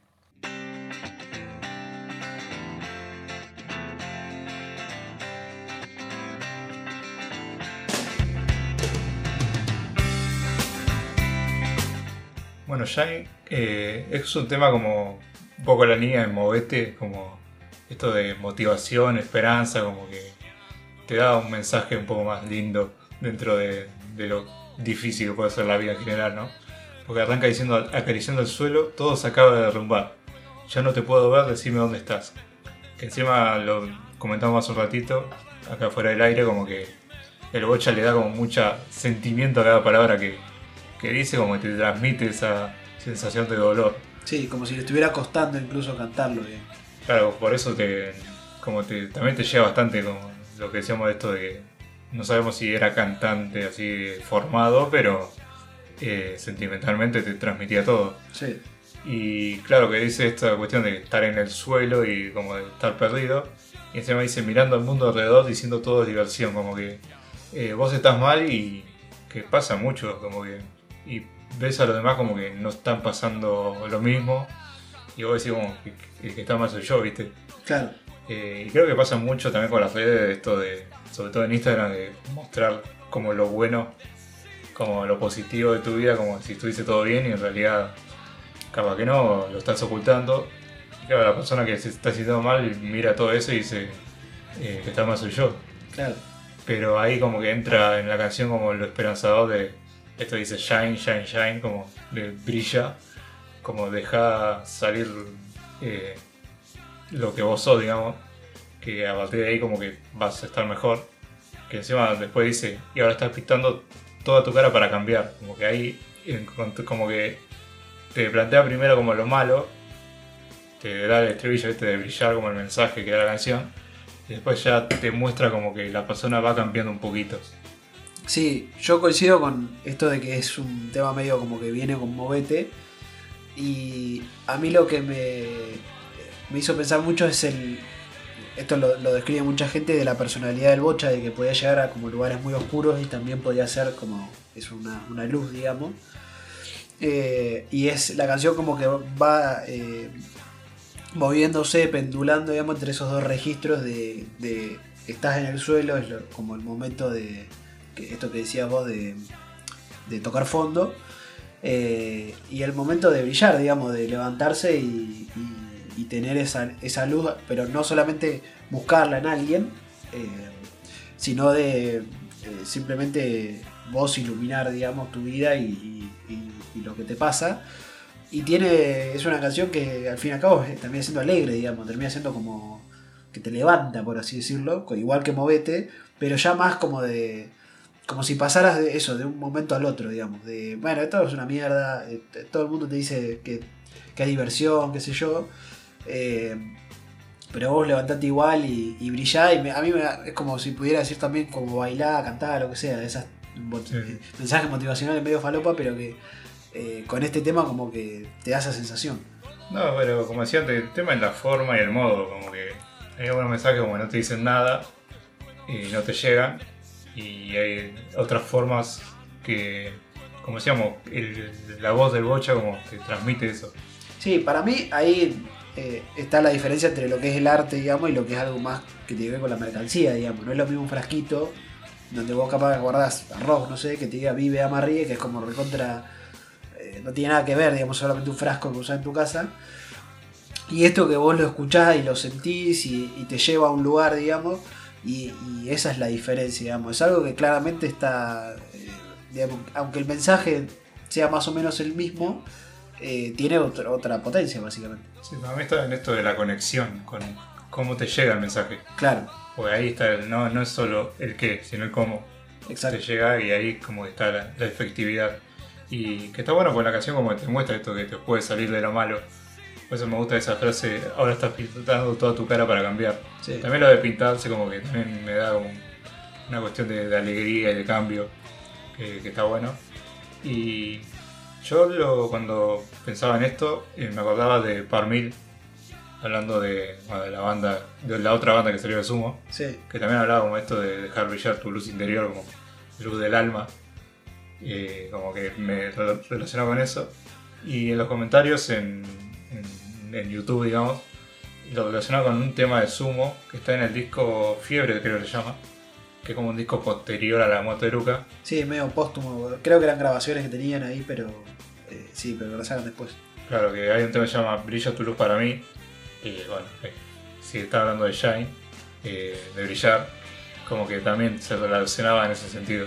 Sí, yo la otra relación que saqué, esto me parece que lo no sé si lo saqué de un comentario de YouTube o de algún lado, pero eh, vi- viste que Pink Floyd eh, tuvo un miembro que, que murió en su momento, algo así como Luca, digamos, era como su Luca, por así decirlo.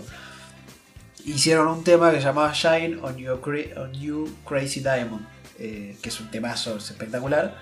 Eh, y había alguien que estaba diciendo como que esto de Shine y la, esta cosa de ya no te puedo ver, decime dónde estás, como que también era una referencia a eso, como que quisiera hacer de alguna manera la forma de las pelotas su propio eh, Shine on Your Crazy Diamond dedicado un poco a, a la memoria de Luca, por así decirlo.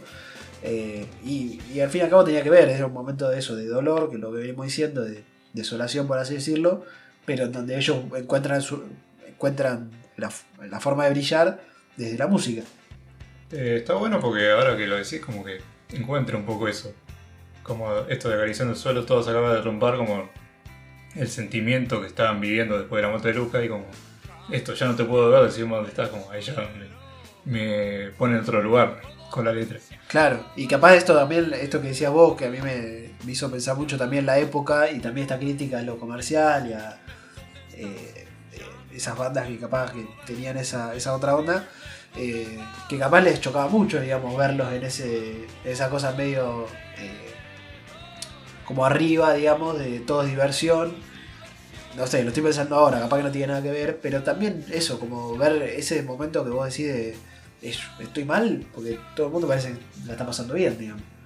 Eh, y, y esa capacidad que tenés que encontrar de eh, eso, de encontrar tu luz interior. Claro, y está bueno como esto de, de que no. de que es una acción que tiene que hacer uno, pero que no, no resulta así como lo que veníamos haciendo antes de esto de no estés triste. Claro. Como que bueno, está bien que uno tiene que salir, pero el tema también necesita un poco de ayuda y, y de- más que nada de comprensión del, del contexto. Como, como que no. Por esto también que decíamos de todo diversión, como eso no, no le hace bien a una persona que está mal. Como pensar que todo el mundo está bien. Claro. Creo que tampoco le hace bien a todas las personas que dicen estar bien. No, no, no, se nota que es algo que ya te digo, tiene que ver más con la mercancía, con vender algo, digamos, vender que, que estás bien en vez de estarlo bien. Y también hay mucho de eso que es muy individualista y ese es el problema. Ahora es lo mismo que varias personas que están en esa situación, como en este caso un grupo musical, eh, se proponga, digamos, como encontrar eh, algo virtuoso y, transformar ese dolor en algo que brilla, que alguien individualmente. Eh, uno no, no se salva solo, digamos, es otra frase hecha, que no sé si es musical, pero es verdad. Claro, y un poco mm, es irónico lo que voy a decir porque que vos hablás de esto de la mercancía y, y demás. Pero también podemos tomarlo por el lado de que el mensaje llegó a la gente porque el tema más reproducido del disco en Spotify Shine. Me parecía que era. eh, no lo dije al final, pero bueno, sí, me parecía que era, que era Shine porque es uno de los temas más queridos, digamos, de, de las pelotas. Claro, igual eh, a mí me llamó la atención porque ya dije, entré y dije, ¿cuál va a ser el más conocido, más escuchado? Será, decía yo. Claro, O sea, están en esta cosa que hace eh, Instagram, de Spotify, eh, de que poner un tema y que otro puesto más abajo tenga más número de reproducciones, como muy raro. Ah, o sea, aparece será, pero no es el más reproducido. Claro, que adivina cuál es el más reproducido. Eh, ¿Shine? ¿O no? No, no, de, de- de la pelota en general. Ah, eh, eh, a ver. Si no es será, y el otro más conocido. Ah, no me sale el nombre, sí, pero. Si querés cantar,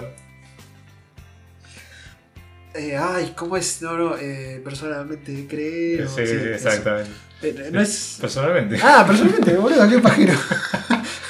Sí, sí. Pensé que tenía otro nombre. No, yo, yo igual sabía que iba a ser alguna de esas dos, pero me sorprendió igual, eh, había mucha diferencia entre personalmente y será, así que no sé. ¿Será? Sí, a mí me, pa- me parece que será como. O si supieras también, Sí, también. podría ser. Pero bueno, sí es verdad que todos esos temas tienen, seguramente son los más. Igual eh, me costó, estaba como en el puesto 7-8 Shiny, ya era como de, sea, de la banda. Claro. O sea, se nota que también con el cambio que, que introdujiste de. Porque veníamos haciendo como los discos más giteros. Y ahora como eh, ahí costó encontrar cuál era el más escuchado. Claro, sí, sí, porque este no solo es el primer disco, sino que también es un disco que de los menos escuchados. Y también la banda cambió mucho, creo, cuando, eh, cuando falleció el Bocha. Es muy conocido los temas que, que ahora canta Funge y eso. Eh, Bueno, eso, los dos más escuchados son los que can- son- los canta Germán Funcho. claro, entonces capaz no, no se conoce tanto esta etapa, digamos. Sí, que hay una discusión, me parece. Va, yo la vi ahí, pero debe estar en- entre los fanáticos de las pelotas de el post eh, Sokol y, y durante el momento en el que estaba el Bocha eh, en- dentro de la banda.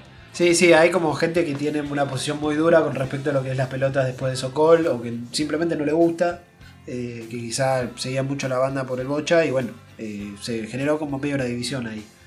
Pero bueno, eh, traten de, de brillar. A brillar, mi amor. No, Sí, bueno, otra. Otra canción para, para referenciar, pero bueno, como que tiene este mensaje tan lindo que veníamos diciendo y bueno, puede servirle a mucha gente que, que la pase mal. Así que bueno, esto fue Shine.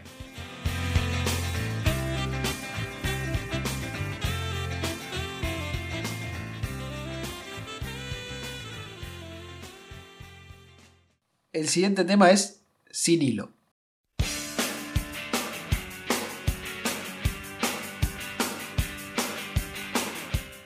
Bueno, Cirilo es uno de los temas con la letra más eh, compleja del disco. No sé si compleja, pero uno de los que. La letra más larga, digamos, que habla de muchas cosas.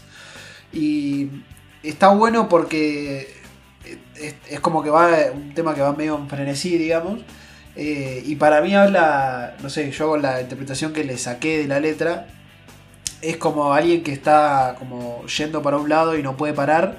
eh, y entonces no va sabiendo, digamos, eh, esto de. Ni lo que te sucede. Como que la letra empieza diciendo eso. Parece ser que ya no puedes ver. Ni lo blanco, ni lo negro, ni lo que te sucede. Y pensás que vivís mejor a un reloj. ¿Qué tiempo querés saber? Porque mi aguja ya tiene. Como que medio que se ríe quizás de, no sé, la gente que tiene una visión, eh, digamos, de su carrera muy, muy profesional, digamos, y que quiere, eh, es muy ambiciosa, no sé, eh, como que no para nunca, está con la ansiedad mil de, eso, de, de ascender o de lo que sea, y como que no, no se conoce a sí misma, digamos, como que el tema te va diciendo eso. En lo que dicen ellos siempre tienen razón, coleccionistas de diario, los que ves en la tele, como que se queja también de los medios, eh, para que, pero que se duerman con su información, basta saber cómo estoy, basta saber lo que quieren. Y tiene esa sensación, digamos, de no importa tanto lo que diga la tele, el diario, lo que te diga el reloj, sino eh, importa más que te conozca vos mismo, que sepas quién sos, que sepas qué es lo que querés, como ese tipo de... eh, como falta de, de tiempo justamente para conocerse a uno mismo. Sí, es exactamente acá coincidimos en la interpretación. Como que la persona que está relatando, digamos, como que ve a la otra esa, esa persona acelerada y demás, como que como que nota que hay cierta apatía de esa persona, como que de esto ya no ve ni lo blanco ni lo negro, como que no siente nada. Y está esta cuestión como de esto cuando estás mal a veces como que empezás a evadir, como de buscar cosas para hacer pero para evadirte, no para buscar esto de moverte y hacer algo que vos querés, sino como buscar algo que te distraiga de vos mismo. Claro, Como por eso dice, estás, pensás que vivís mejor con un reloj, como que haciendo cosas y como marcando cada hora lo que tienes que hacer, como pensás que estás mejor, pero en realidad no, porque eh, no estás pensando en vos mismo, por eso como que eh, invita a esa persona como a tomarse una pausa y decir cómo estoy y a dónde voy, como que eso está bueno, esa, que marca esas dos preguntas ahí en el medio. sí, y dice algo que a mí me, me hace pensar eh, como en la falta de, eh, de este momento de paz, por así decirlo, para poder eh, no solo conocerse uno mismo, sino que habla también de no puedo mirar un maldito, sin embargo no puedo mirar un maldito amanecer, como si estás en esa como en esa carrera contra el tiempo, por así decirlo, eh, no te puedes parar a mirar un, amanecer, algo muy simple, pero que, simplemente tiene como la función de, darte un momento de paz, digamos, que no quizás no sirve, no es útil para algo, eh, pero que está buenísimo. Y, que quizás esta vida medio frenética, en donde siempre estás pensando qué voy a hacer o qué, a dónde tenés que ir, eh, nada, te perdés lo que está pasando en ese momento. Como esa sensación. Claro, yo eh, lo pensé también como esto de no mirar como una cosa de natural y muy linda, como un amanecer, pero yo también lo tomaba como algo más metafórico de haciendo todo esto y como que dice esto de pensar que no va todo tan mal, pero en realidad lo del amanecer como que no encuentro la salida, como esto de la luz, viste, al final del túnel, Claro. como que no, a Sí, me va a pesar de- aparecer como algo nuevo. Que, Claro, no estoy con nada y algo lindo. Claro. También como eso, por eso lo veía más metafóricamente. Que estoy a mí con un montón de cosas y en realidad no puedo ni, no estoy encontrando realmente lo que quiero. Claro, sí, es que eh, está buenísimo porque también creo que hasta incluso tiene una visión de la época. eh, de como de esta cosa, ya te digo, de la vida profesional, por así decirlo, que a todos nos pasa porque todos tenemos ambiciones profesionales. eh, que capaz te lleva a esta frenesí de eh, tengo que hacer esto, tengo que trabajar esto, tengo que cursar esto, tengo que hacerlo, aprender tal cosa. eh, como hiper productivo, digamos, de, de que querer comerte el mundo así y no parar en ningún momento a pensar, bueno, capaz esto no es lo que quería hacer, capaz esto no es quién soy, por así decirlo, pero que te va llevando. Es como muy fácil que te eh, que agarres en esa ruta y como dice ca- que haya un cartel que dice no se puede frenar, digamos. Claro, que no, y no solo esto que no, no sé lo que quiero, sino que no, que no me está haciendo bien tampoco. Claro, Como que vos no te estás dando cuenta. Y, pero creo que hay, que hay un detalle que está bueno, que la canción cambia de segunda a primera persona en un momento. sí, es verdad. Porque dice, parece ser que ya no puedo ver ni lo blanco ni lo negro, como que se- se- la persona se da cuenta, de lo- ahí como que hay un cambio. Como se da cuenta que no está tan bien lo que está haciendo. Y, ahí- pero ahí dice, no quiero ser uno más que no podrá volverse. Como que no quiere caer en el, no sé, en el estrés, en la ansiedad de todo lo que le está llevando. Y por eso dice no quiero llegar porque es como la misma muerte, como caer en- lo peor. Claro, es como si se terminara la vida en un sentido así como figurado. eh, pero quizá es eso, esa, viste, esa cosa de eh, no o sea, como no pienses tanto a dónde ir o a dónde llega el camino, sino disfrutar un poco el camino en sí, digamos. Que no tiene que ver con no hacer nada, digamos, porque obviamente siempre uno quiere llegar a algún lado. Eh, pero esa ansiedad, ese, esto del reloj, digamos, para mí es como bastante claro de, eh, digamos, no, no anticiparse las cosas, sino eh, tratar de ir de una manera que uno sepa realmente a dónde va, por así decirlo.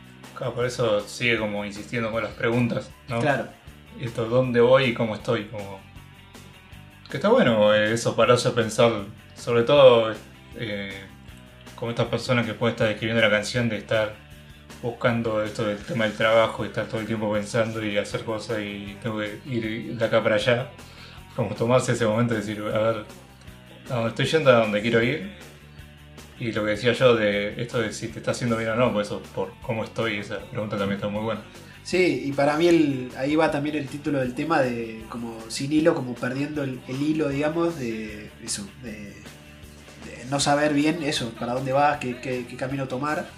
Eh, y que es muy común, siento yo, esto, como en el mundo que vivimos, eh, quizá no solamente en la época que estaban ellos, pero incluso ahora, eh, hasta puede ser más cierto todavía, eh, de que te lleva a, a- a querer acelerar, digamos, y a querer eh, ir lo más rápido que puedas a un lugar X, no importa cuál, y no te podés parar a pensar si realmente lo querías, si quién sos, a dónde realmente querés ir, y, y bueno, eso es como la, lo que va describiendo el tema.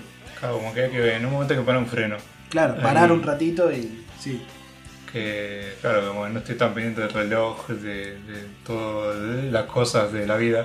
claro. Como que eso, frenate un poco y mira bien para dónde querés ir. Sí, quizás un momento como para la contemplación, digamos, de, de- de uno mismo y de los demás también. Así que bueno, esto fue Sin Hilo.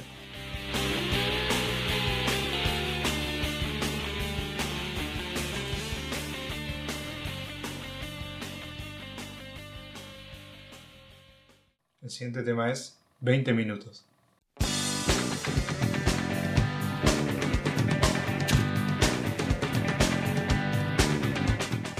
Bueno, esta es una canción que es bastante fuerte. Acá lo hablaba con Nacho de que eh, esta canción y una que está más adelante, como que si vos las escuchás, como capaz no te das tanto cuenta de, de lo que está hablando.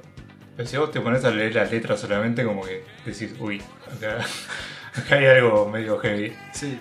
Porque dice, ni bien empieza noches y más noches antes de amanecer, tratando de que mi corazón no explote diciéndome no quiero morir. Es como, ya es bastante fuerte como esta cuestión de, un poco de, puede ser de la depresión de estar toda la noche despierto. Esto es tratando de que mi corazón no explote y que diga no quiero morir. O sea, ya introduciendo un poco el tema del suicidio también ahí dentro de- del disco. Sí, de, la muerte en general. Y para mí lo que hace que también pierda un poco, eh, como que no parezca tan fuerte, es como lo canta, como que también lo canta medio como si se estuviera cagando risa de la situación, por así decirlo, como no quiero morir, como diciendo, como, Sí, sí. Muy, sí, muy eh, divertido. claro, como que de una manera muy ligera, por así decirlo, y vos eso, lees la letra y decís, che, mirá lo que está hablando, digamos. Claro, como que va relatando esto como de que la pasa mal, que no quiere morir, que el corazón le explota y que solo necesita 20 minutos de felicidad. Sí, Que ahí eh, las interpretaciones son un, poco yendo a lo que no queríamos caer y en, en- en la droga, que pero bueno, Pero a ver, dice 20 minutos de felicidad, solo 20 minutos. o saldré a buscarte hoy, o esta noche te quiero frente a mí. También podría ser otra cosa que te genere esa felicidad. Sí, como Ver a tener, alguien, no sé. O, tener una relación rápida, una, claro. claro, tener sexo un ratito, Sí. como tener esos 20 minutos de felicidad, de eso, de salir a buscar a la persona, eh, pero también es como salir a buscar a alguien que te venda a esa, a esa hora, Sí. y es como, bueno, eh, se entiende. Incluso para mí eh, se resignifica, eh, resignifica la primera estrofa de eh, que obviamente tiene que ver con esta sensación de depresión que probablemente lleve a que vos quieras estos 20 minutos de felicidad. Pero eh, después eh, dice noches y más noches hablando sin parar, escuchando planes súper gloriosos, buscando taparme un poco, diciéndome no quiero morir. eh, que quizás es medio como el, eh, como cuando baja el efecto, y, y vuelve esa sensación eh, y está describiendo eso, porque primero están ahí como hablando sin parar, como re eufóricos, digamos. Eh, Acá diciendo buscando taparme un poco, es para mí como eso, buscando evitar y llegar a ese pensamiento de vuelta. claro, eh, incluso esto escuchando planes súper gloriosos, como que de repente están como, vamos a hacer esto, vamos a hacer lo otro, que yo, eh, y al final termina otra vez en esa sensación de me quiero morir, básicamente.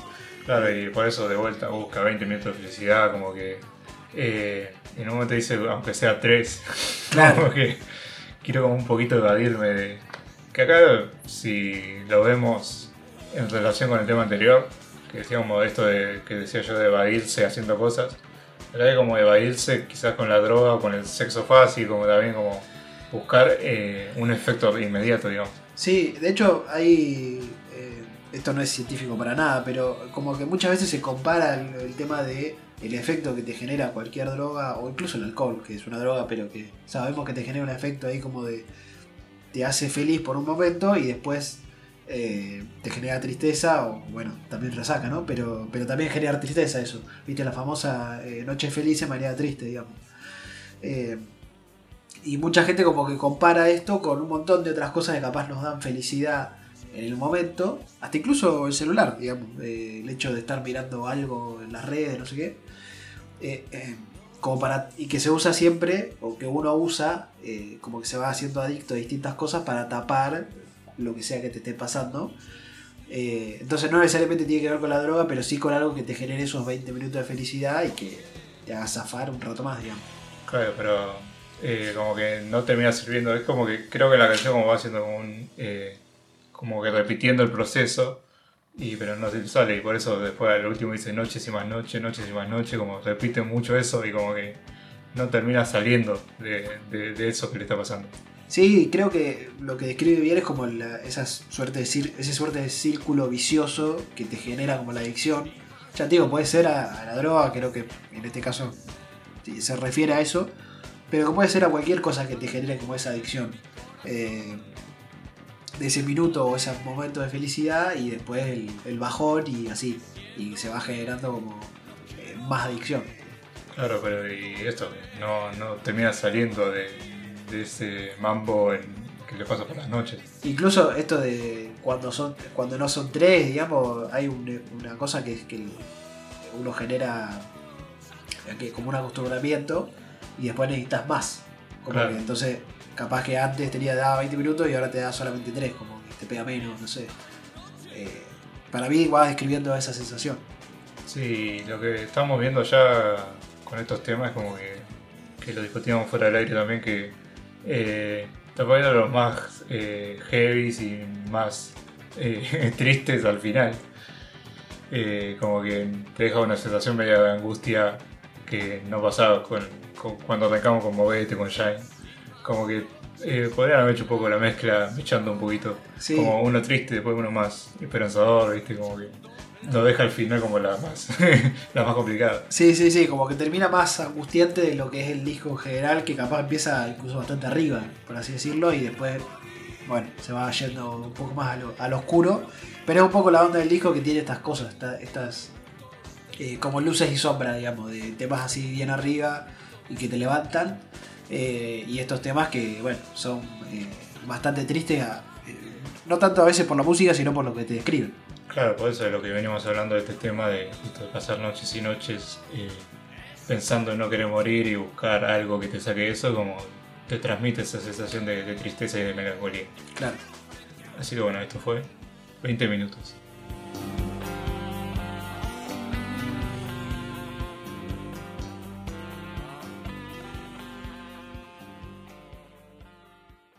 El siguiente tema es muchos mitos.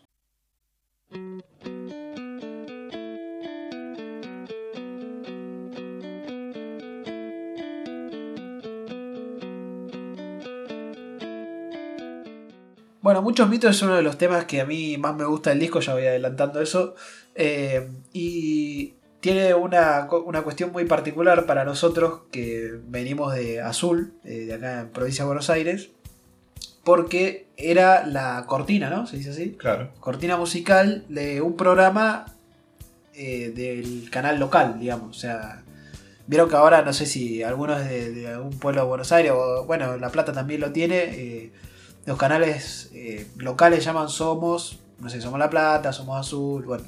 Antes no era así, creo que cada uno tenía como su propia. En su propio canal, no, no sé de dónde salió eso de Somos, pero eh, el canal azul era Canal 2. Y eh, no- lo veíamos en realidad, como que nosotros quizá queríamos ver otra cosa, pero capaz nuestros viejos veían eh, un programa que era de política de ahí de, azul, digamos, local, y tenía esta cortina. Y justamente nosotros conocimos el tema a partir de la, publicidad de, este programa llamado Punto por Punto. Que tenía esta cortina y no sé si a vos te pasaba, pero a mí me pasaba que era como que me dejaba como queriendo saber más, a pesar de que no me interesaba el programa. No, sí, claro. eh, yo lo que. eh, esto, ¿no? Mi viejo quería ver el, noticiero en realidad de, de- Claro. del canal de, de la ciudad. Y bueno, ahí la publicidad parecía que también estaba muy buena, me acuerdo. no, creo que me acuerdo que era como una persona caminando por la plaza de, de la ciudad. Que tiene, la vereda tiene un diseño muy particular. Que Sí. si buscan en la plaza de azul. Bueno, está el arquitecto Salamone que hizo, hizo el cementerio, la entrada del parque, como que hizo muchas obras en, en la provincia de Buenos Aires. Esto se transformó en Te está pagando el secretario de Cultura de Azul, ¿no? Sí, sí. ah. Bueno, está el Festival Cervantino. ah, Ah, eh, se come buen asado. eh. claro. Eh, ojalá nos llamen. Eh, pero no, pará, fuera de joda. La publicidad era esto, como una persona caminaba por la plaza y sonaba el... Claro, tenía como un. No sé. Tenía una onda muy piola. Era, Sí, sí. Por eso que a mí creo que es el, eh, el único tema del disco que yo busqué antes de, como de escucharlo del disco. Como que quise... Igual como sonaba la primera parte que dice muchos mitos existen acá, yo busqué muchos mitos, canciones que habré buscado. Sí, sí, yo busqué lo mismo, sí. Y ahí como, ah, y eso, y un temazo. Sí, yo me acuerdo mucho de escucharlo en YouTube cuando lo encontré justamente. Primero era eh, que yo escuchaba la publicidad y al principio ni lo buscaba, ¿no? Porque era muy chico, capaz no usaba tanto internet. Y después en un momento dejé de escucharla, hasta que en un momento la volví a escuchar y ahí dije, fa, que tengo que buscar este tema. Y lo busqué y era de las pelotas. Y creo que el disco en sí, lo- eh, cuando lo escuché por primera vez, lo escuché para... eh, porque estaba este tema, digamos, como... Ni sabía que era el primer disco, no es que dije, ah, bueno, voy a escuchar este disco de las pelotas porque quiero empezar a escuchar. Sino que busqué el, el disco donde salía este tema porque me encantaba por esa publicidad. O sea que estamos haciendo este episodio gracias a un programa de política de nuestra ciudad, Sí, sí. básicamente. Y que ya que estoy, voy a mencionar que una vez fue mi viejo y también tengo ese recuerdo, así que es todo mucha nostalgia para mí. Ah, sabía eso, que, que había estado. Sí, sí. No te pierdas. Y pasa que no es que es el, eh, el programa como que nos interesara, pero escuchamos esa, esa intro y como que, es, que, que esto está todo piola. A mí lo que me pasa con este tema, me pasa con muchos temas, viste, cuando vos ves la intro de algo que tiene un temazo y vos decís, esto va a estar buenísimo. Y capaz no es así. O sea, capaz esto es un programa de política de la ciudad azul que a nosotros nunca nos interesó mucho. No. Iba a hablar, qué sé yo, alguien de ahí del municipio, no sé, no, no era algo muy interesante realmente. Nada más éramos adolescentes chicos cuando lo veíamos. Y éramos adolescentes, sí, es verdad. Eh, pero claro, yo escuchaba eso y decía, ¡Fua! ¿qué, qué será tu programa? Digamos, que debe ser zarpado. Y el tema, eh, justamente tiene como esa, como esa mística, por así decirlo. Sí, para nosotros es como ya otra cosa. Sí, pero también, eh, más allá de lo- eso de que nos pasa a nosotros, como que incluso Da Funcho lo dice, que es un muy buen tema para, para empezar a abrir, para abrir un recital. Dice por dos cosas. Uno, por la intro que es zarpada. Eh, como imagínate abrir un recital con eso. eh, Está muy bien pensado. Pero también dice que es para ir afinando. Porque, claro, como la intro es media larga, como que mientras que, que van tocando, van ajustando los instrumentos, van afinando. eh, y les permite como ese, ese momento, digamos, para ir ajustando las últimas cosas de, de- del recital. Claro, porque el tema arranca nomás con la guitarra Claro. y después entra la batería, el bajo, como que por eso como que te, te permite ir ensamblando en el momento. Claro. Como por eso está bueno también empezar con, esa, con ese tema. Sí, como que va eh, increciendo, se dice. Eh, y bueno, el tema justamente tiene una letra que, además de, de esto que decimos que tiene mucha mística la intro, todo, eh, también tiene mucha mística la, la letra en sí. Eh, justamente habla de muchos mitos que existen acá, muchas sombras te seguirán, eh, alguien llama y no estás, en la tormenta te cubrirás. Y para mí como que el tema tiene como una onda media hasta catastrófica, digamos, como si viniera el apocalipsis, algo así, como que tiene, no sé, como si fuera un relato hasta bíblico. Eh, lo que yo pensé, digamos, para este tema, es que eh, se está quejando medio como de la vida en la ciudad. Siento que tiene como, eh, como que lo de los mitos y las sombras tiene que ver con eh, quizás la- las leyendas urbanas de una ciudad o hasta incluso de la movida del, del rock, digamos.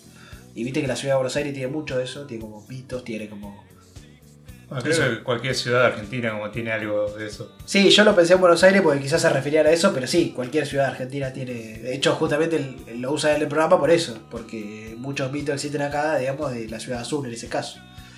Eh, y dice muchas sombras te seguirá, como si sería como los fantasmas ahí del, del pasado. Eh, pero tiene como esa visión medio apocalíptica, dicen, la tormenta te cubrirás. Y el- la fuerza con la que lo, lo canta ahí también, eh, se nota un montón ese, ese estilo de- del bocha, es tremendo.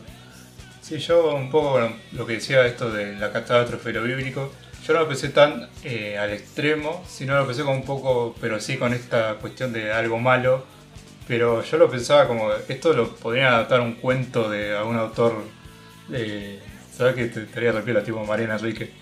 O Vale. gente así que, ¿sabes? Estaría muy bueno, porque es como esto del mito, de lo que pasa, que no sabes bien qué pasa Sí, esto de la sombra, la tormenta.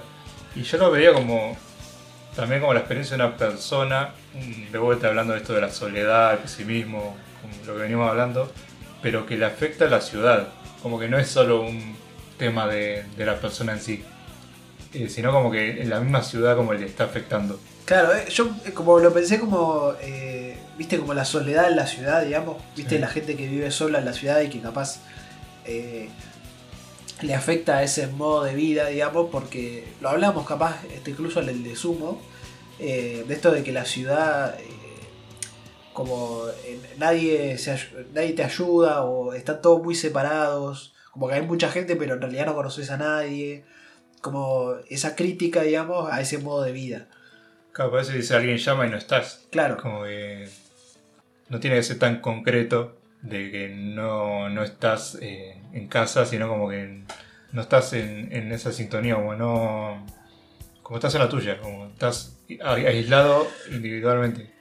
Y como por eso como que te terminás cubriendo la tormenta como en algo malo, como que te terminás como eso, como te- todo el ambiente te termina afectando. Y ahí yo agarré una. Ahí ya empecé a mambearme a, a cualquier lado. Eh, igual este tema reda para eso. Sí, obvio, por eso decía que alguien que haga un cuento, no, nosotros no somos muy buenos escritores. Sí, no, lo otro que yo pensé, para mí, hablando de esto de lo de televisivo, eh, como algo medio tipo una película, Sí. eh, que tenga como esa, esa ambientación ahí, como que haya algo medio tormentoso, la soledad, no sé qué, y que se suene este tema, es como que, no sé, para mí te lleva, eh, es, otro de esos temas que te representa algo, incluso si no sabes bien qué es. Claro, por eso que después en. No, sé si sería un estribillo, pero dice. ¿Qué ocurrirá ese mismo día con ese silencio y piedras en mi ciudad? Que yo lo de, lo de piedras lo relacioné como con algo frío. como Sí, Esto como esta individualismo, este silencio, esta soledad, como. Te, te termina transmitiendo como la sensación de eso de estar en la ciudad. Y, incluso hasta el, esto del cemento, viste, como la ciudad es fría, digamos, eh, no tiene nada eh, natural eh, y es todo de piedra, todo de cemento, digamos. y como esa frialdad que te transmite. Para mí tiene que ver también con eso. Claro, y por eso yo ahí ya agarré una teoría que si no, bueno, hago patente pendiente y hago yo el cuento. como que la, esta soledad y todo le termina afectando a la persona que se quita la vida. Y eso, eso, por eso dice, ¿qué ocurriría ese mismo día con ese silencio y espera de mi ciudad? Como que alguien se, se suicida y a, ninguno le importa. Claro, como Como- nadie sabe. No sabe y no, o si sabe no le interesa. Claro. Como que le da igual, eh, como es a ese, a ese punto de la frialdad como que, se- que se llega. Como de, bueno, ya voy a hacer cuento de alguien que llega a esa ciudad, como que... Sí, sí, sí, sí, ya claramente lo tenés que. Es medio como. eh, como lo- este cuento de sábado. eh, no, cuento no. El libro, Yo soy burro, pero bueno. El libro este de sábado de. ¿El túnel es? el túnel, sí. Eh, Viste que tiene como el personaje así medio. eh, eh, como. que sufre mucho y que está medio solo. También tiene una onda medio en la ciudad. Sí, para mí como que se podría tranquilamente hacer un, muy buen relato sobre lo que sea que pasa. Y yo también pensé en eso de silencio y piedras de mi ciudad como un final. Primero lo pensé como eso, como un hecho medio apocalíptico, digamos, donde por alguna razón se iba toda la mierda, digamos. Sí. Eh, y después lo pensé también eso, como la muerte y el, el silencio, digamos, como que solamente se termine y no, no pase nada, digamos, y, y termina diciendo como no, en mi ciudad. Claro, como que pasa algo y al final como que eh, sigue todo igual. Sí, sí, como y todo pasa, digamos, como esa sensación. Sí, como que esto, esta es la ciudad como se termina acostumbrando a esto y como que da igual lo que pase, como va a seguir este, este silencio, estas sombras y Y hasta incluso hasta eh, esto de, de volverse mito, digamos, eh, que puede tener que ver, como por ejemplo alguien que eso, que es muy conocido pero que termina muriendo solo, esto pa- pasa a veces, eh, y que termina siendo un mito más del- de la ciudad, pero que nada, murió en la soledad y, y no, nadie se dio cuenta, digamos. Y, y queda en esa, en esa sombra, digamos. pero, bueno, sí, alto tema este sí, sí. Que nos llevó por muchos lados y creo que es el más largo del, de lo que venimos grabando. Sí, sí, eh, es uno de los que más. eh, que tiene más juego para, para interpretar, digamos. Así que bueno, esto fue Muchos Mitos.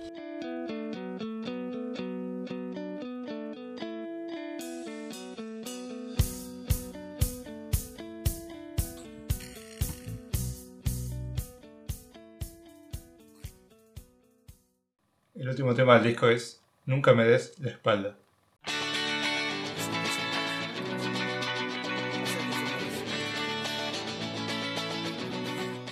Bueno, acá eh, creo que sigue con la línea que había dicho de temas más, eh, más heavy, más fuertes. Porque ya lo primero que dice es esto. Todos se han ido en el olvido porque mi cuerpo se quedó dormido. Todos se han ido es el fin y no hay lugar a donde ir. Sí, es verdad que si lo lees te parece mucho más fuerte y cuando escuchas el tema es como que de nuevo, no.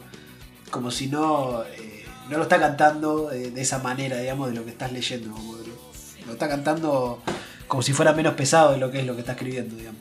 Claro, yo cuando lo escuché como que no le había prestado tanta atención.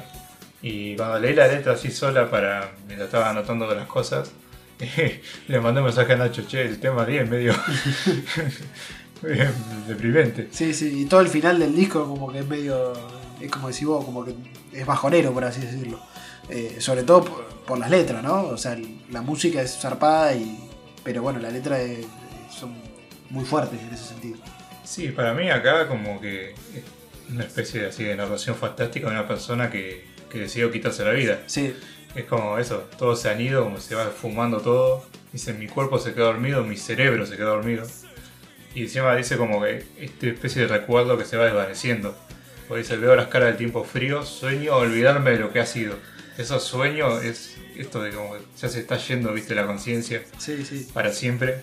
Y viste que dicen eso, como que vas eh, recordando cosas de tu vida, así como si fuera un- eh, una galería ahí de, de recuerdos y, y bueno, y se apaga todo, no sé. Claro, por eso como, esos sueños olvidarme, eso como me, me mata esa, esa parte. Y después dice, todo se muere y yo lo decido. Claro, Por eso es como lo que decía de que la persona eligió quitarse la vida y como que va narrando esa sensación que va teniendo. Sí, y esto de no hay más espacio, no existe el ruido, como se termina todo, quizás eh, la búsqueda, en el caso de eso, de, del suicidio es eso, que se termine todo. eh, todo se muere, es el fin, y yo no sé eh, a dónde ir. Que creo que ahí lo que remarca, digamos, es eh, quizás la sensación de eh, no solo la pérdida de esta persona que está hablando en, primera persona, digamos, eh, pero que en realidad, bueno, eso, como que la imagen de la muerte es esa, de ya está, se, terminó y no, no hay nada, no hay un lugar para donde ir, digamos. Como si está esta idea, bueno, te podés ir al cielo o te podés ir a tal lugar como muy de las religiones, muy de las creencias. Eh, en realidad no hay nada, como no, no hay lugar para donde ir, digamos. Eh, no, hay otro, otro viaje, por así decirlo. Claro, igual ahora lo estaba pensando, lo relacioné con, con Sinilo, creo que era que decía que es como la muerte, como el, el camino al que estaba yendo. Sí, Eh, no sé si sí, creo que era Sinilo. Pero también, si no, puede ser también esa sensación de, de hundirse en lo más oscuro, que no necesariamente terminás muriendo.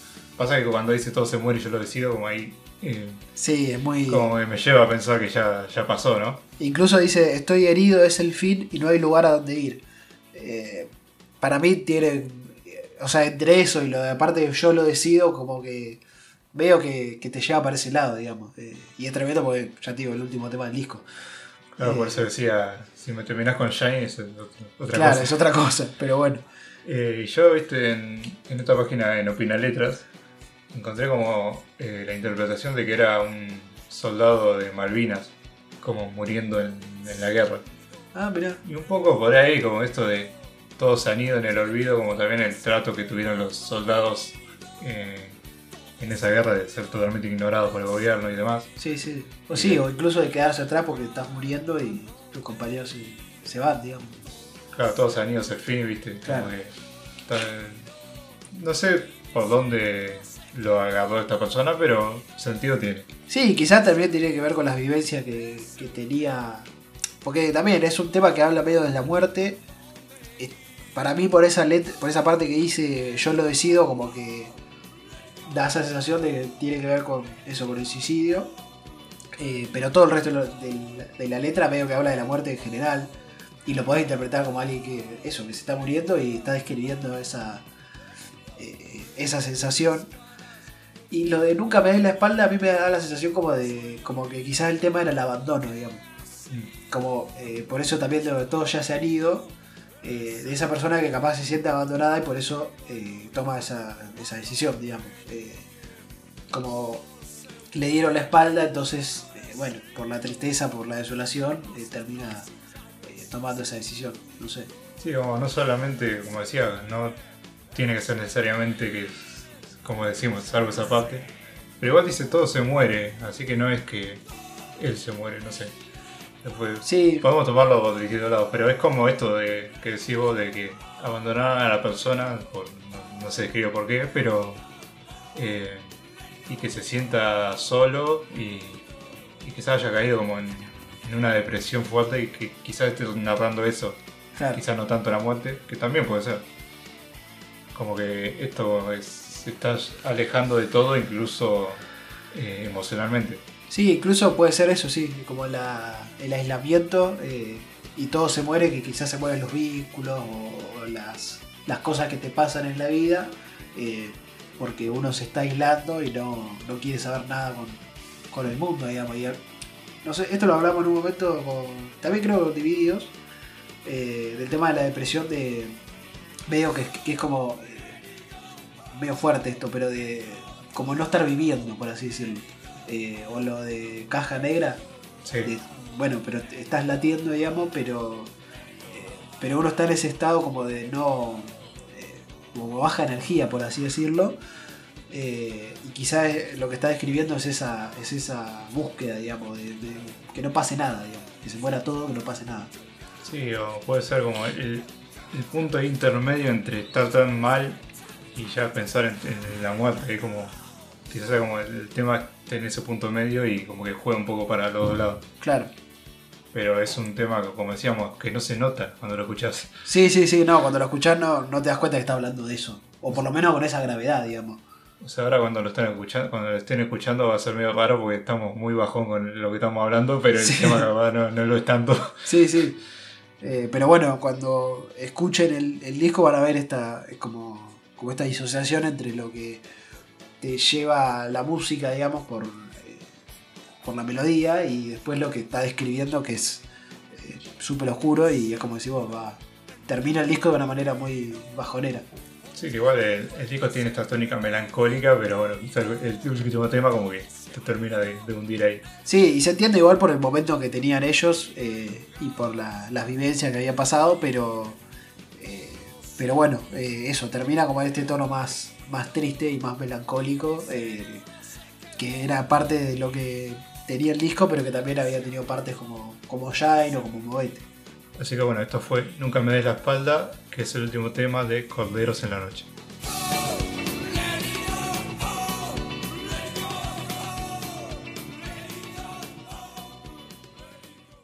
Ahora vamos con el top icónico.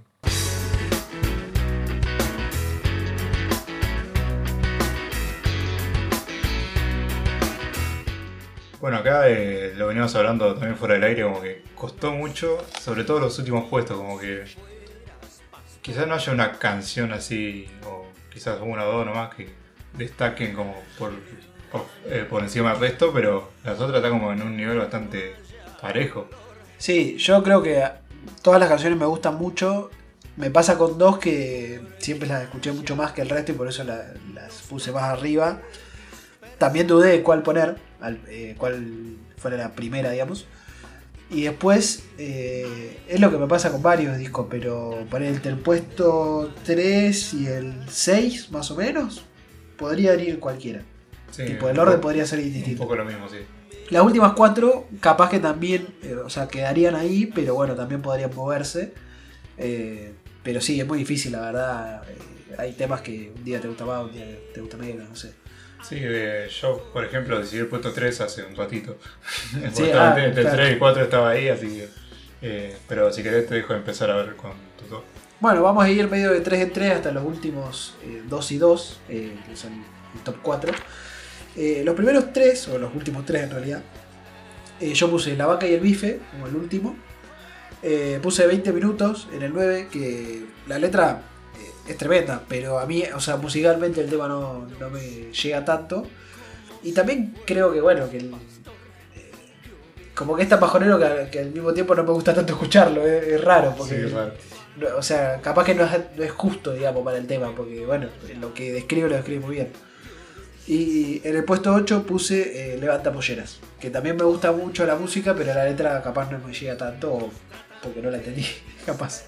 Acá me, me causa gracia porque puesto 10 puse también la vaca y el bife y el 9 20 minutos. Ah, mirá, bueno, Así que sí, es como que no llega tanto, creo que más interpretativamente, o sea, o sea, lo interpreta bien, pero como que no me termina llegando como los otros temas. claro.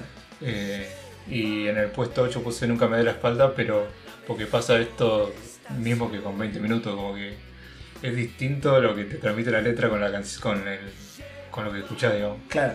Como si yo escuchara, eh, leyera la letra sola, como quizás sería otra cosa. Sí, yo pienso mucho esto de la disociación, eh, por el viernes 3 AM, que claro, muy claro de lo que está hablando, pero también es muy claro por la música, Sí, como que te lleva a ese lugar. Es muy triste. es muy triste. Eh, no sé, los dinosaurios, cosas así. Son como.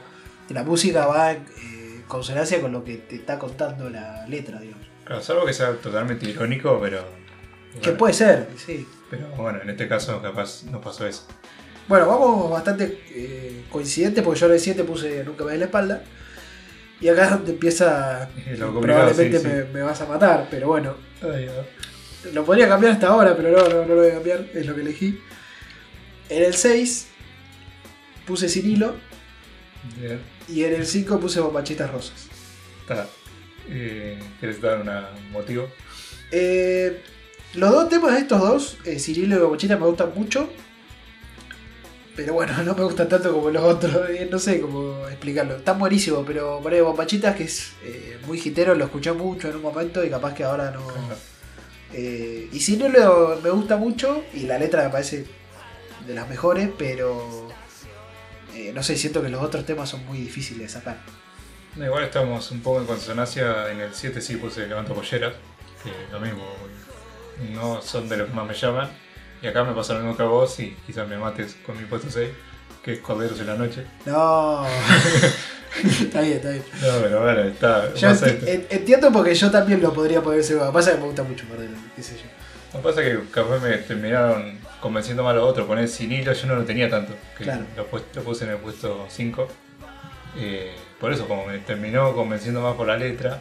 Y como que ahí lo terminé poniendo en ese puesto eh, antes que Cordero en la noche. Claro. Pero bueno, es como que todos los- todo ese sector que nos pasó a los dos, como que va medio más o menos igual. Sí, sí, total. Ya te digo, del 6 al, al 3 yo puedo eh, cambiar todo. Eh, bueno, 4 y 3. El 4 puse movete. Capaz, no sé si. Uy, sí, no sé. Da igual, ya estamos en los últimos cuatro. Ya estamos en los últimos 4. y el 3 puse cordero, que la verdad, eh, hasta es medio injusto, pero solamente con el arranque del tema ya. Bueno, lo tengo que poner muy arriba, no sé. Porque me levanta tanto ese, ese riff del, del inicio que me parece impresionante. Que son muy buenos temas, por es como complicado. Sí, Yo en el cuadro puse Bombachitas Rosas, que ahí estaba en duda, que casi lo pongo en el 3, pero en el 3 terminé poniendo Shine. Ah, Eh, bueno, claro. Cuando terminamos de hacer Shine dije, eh, es este. O sea, sí, sí, es sí. Y así que elegí ahí en el puesto 3. Eh, no hay mucho que decir, es que me gustan los, dos- los dos temas. Eh, incluso me gustaban eh, casi lo mismo. Por eso dudé hasta Claro. hace 10 minutos. Y te decidiste ahí por Shine, en- ahí, ahí en el... También por el, el, digamos, el- lo que trata el tema, como el mensaje. Claro. Como está bueno, así que dije, bueno, vamos a ponerlo en el, en el, en el puesto 3. Bueno, como verás, a mí me gusta mucho Shine y ya te digo que los dos primeros los podía intercambiar, pero el primero para mí es Muchos Mitos y el segundo Shine. Eh, ya, bueno, Muchos Mitos ya lo explicamos, a mí me gusta mucho, es uno de los temas que más escucho del disco. Y Shine también, y siempre fueron los temas preferidos de, de este disco que la verdad a mí me gusta mucho. Yo no he escuchado tanto las pelotas, pero este disco sí. Eh, Además dijiste que era como el que te hizo escuchar el disco. Claro, exactamente. Eh, sí, era medio obvio. Eh, pero Shine también tiene una letra y una. eh, musicalmente es muy hermoso. Bueno, yo ahí sí puse Movete en el 2, Claro, me imagino. que es como. Me encantó el tema, lo empecé a escuchar. No sé si lo conocía antes, me parece que no. Pero ahora cuando elegiste para hacer este episodio, Mirá. lo escuché y me, me gustó mucho el chat de- desde la primera escucha y dije, bueno. Sí, el, el riff ese que tiene, el tin, tin, tin, Sí, tin, es olvidate. hermoso. Y creo que va un poco por los riffs también. claro. He visto fotos. Que bueno, y, y no, y también lo que decía de que el boche le pone un sentimiento único a cada vez que dice movete. Sí. Así que dije, bueno, pues todos. Sí, sí, igual noté cuando, cuando estábamos analizando, noté que te gustaba mucho. Sí, en Por eso me atajé el, el 4, pero bueno, 4 2 Eh, no cuatro, está. está bien, sí, no pasa nada. Y puesto uno, sí, mucho mito. Sí, Eh, ese ya lo conocemos hace muchos años. Y no es uno que se haya quemado para nosotros. porque No, tampoco, no. tampoco es un hit, ¿viste? No, es que no es tan hitero, pero tiene una. Eso, ya tiene una mística que. Quizás por lo que nos pasaba a nosotros con el tema, pero que para mí es inigualable. Que igual creo que a mucha gente le. No sé cuál, cuál serán sus tops, eh, mándenlo si quieren. Pero. Que eso, eh, mucha gente como que le genera una atracción muy zarpada ese tema. Sí, bueno, está esto que le gustaba. Eh, supongo que a los fanáticos de las pelotas recordarán, sí, lo siguen capaz del principio. Bueno, y ahora también, porque como dice Afuncho que le gusta empezar con ese tema, Claro, ya tiene otra eh, otro significado para, para los seguidores de la banda. Sí, debe tener hasta una cosa medio ritual, ¿viste? Estos temas de. Muchas bandas hacen esto de siempre arrancar con el mismo tema, o, o, o soler arrancar con un tema en específico que genera como esa cosa de, ah, empieza a recital, ¿viste? Eh, es que hace algo hermoso.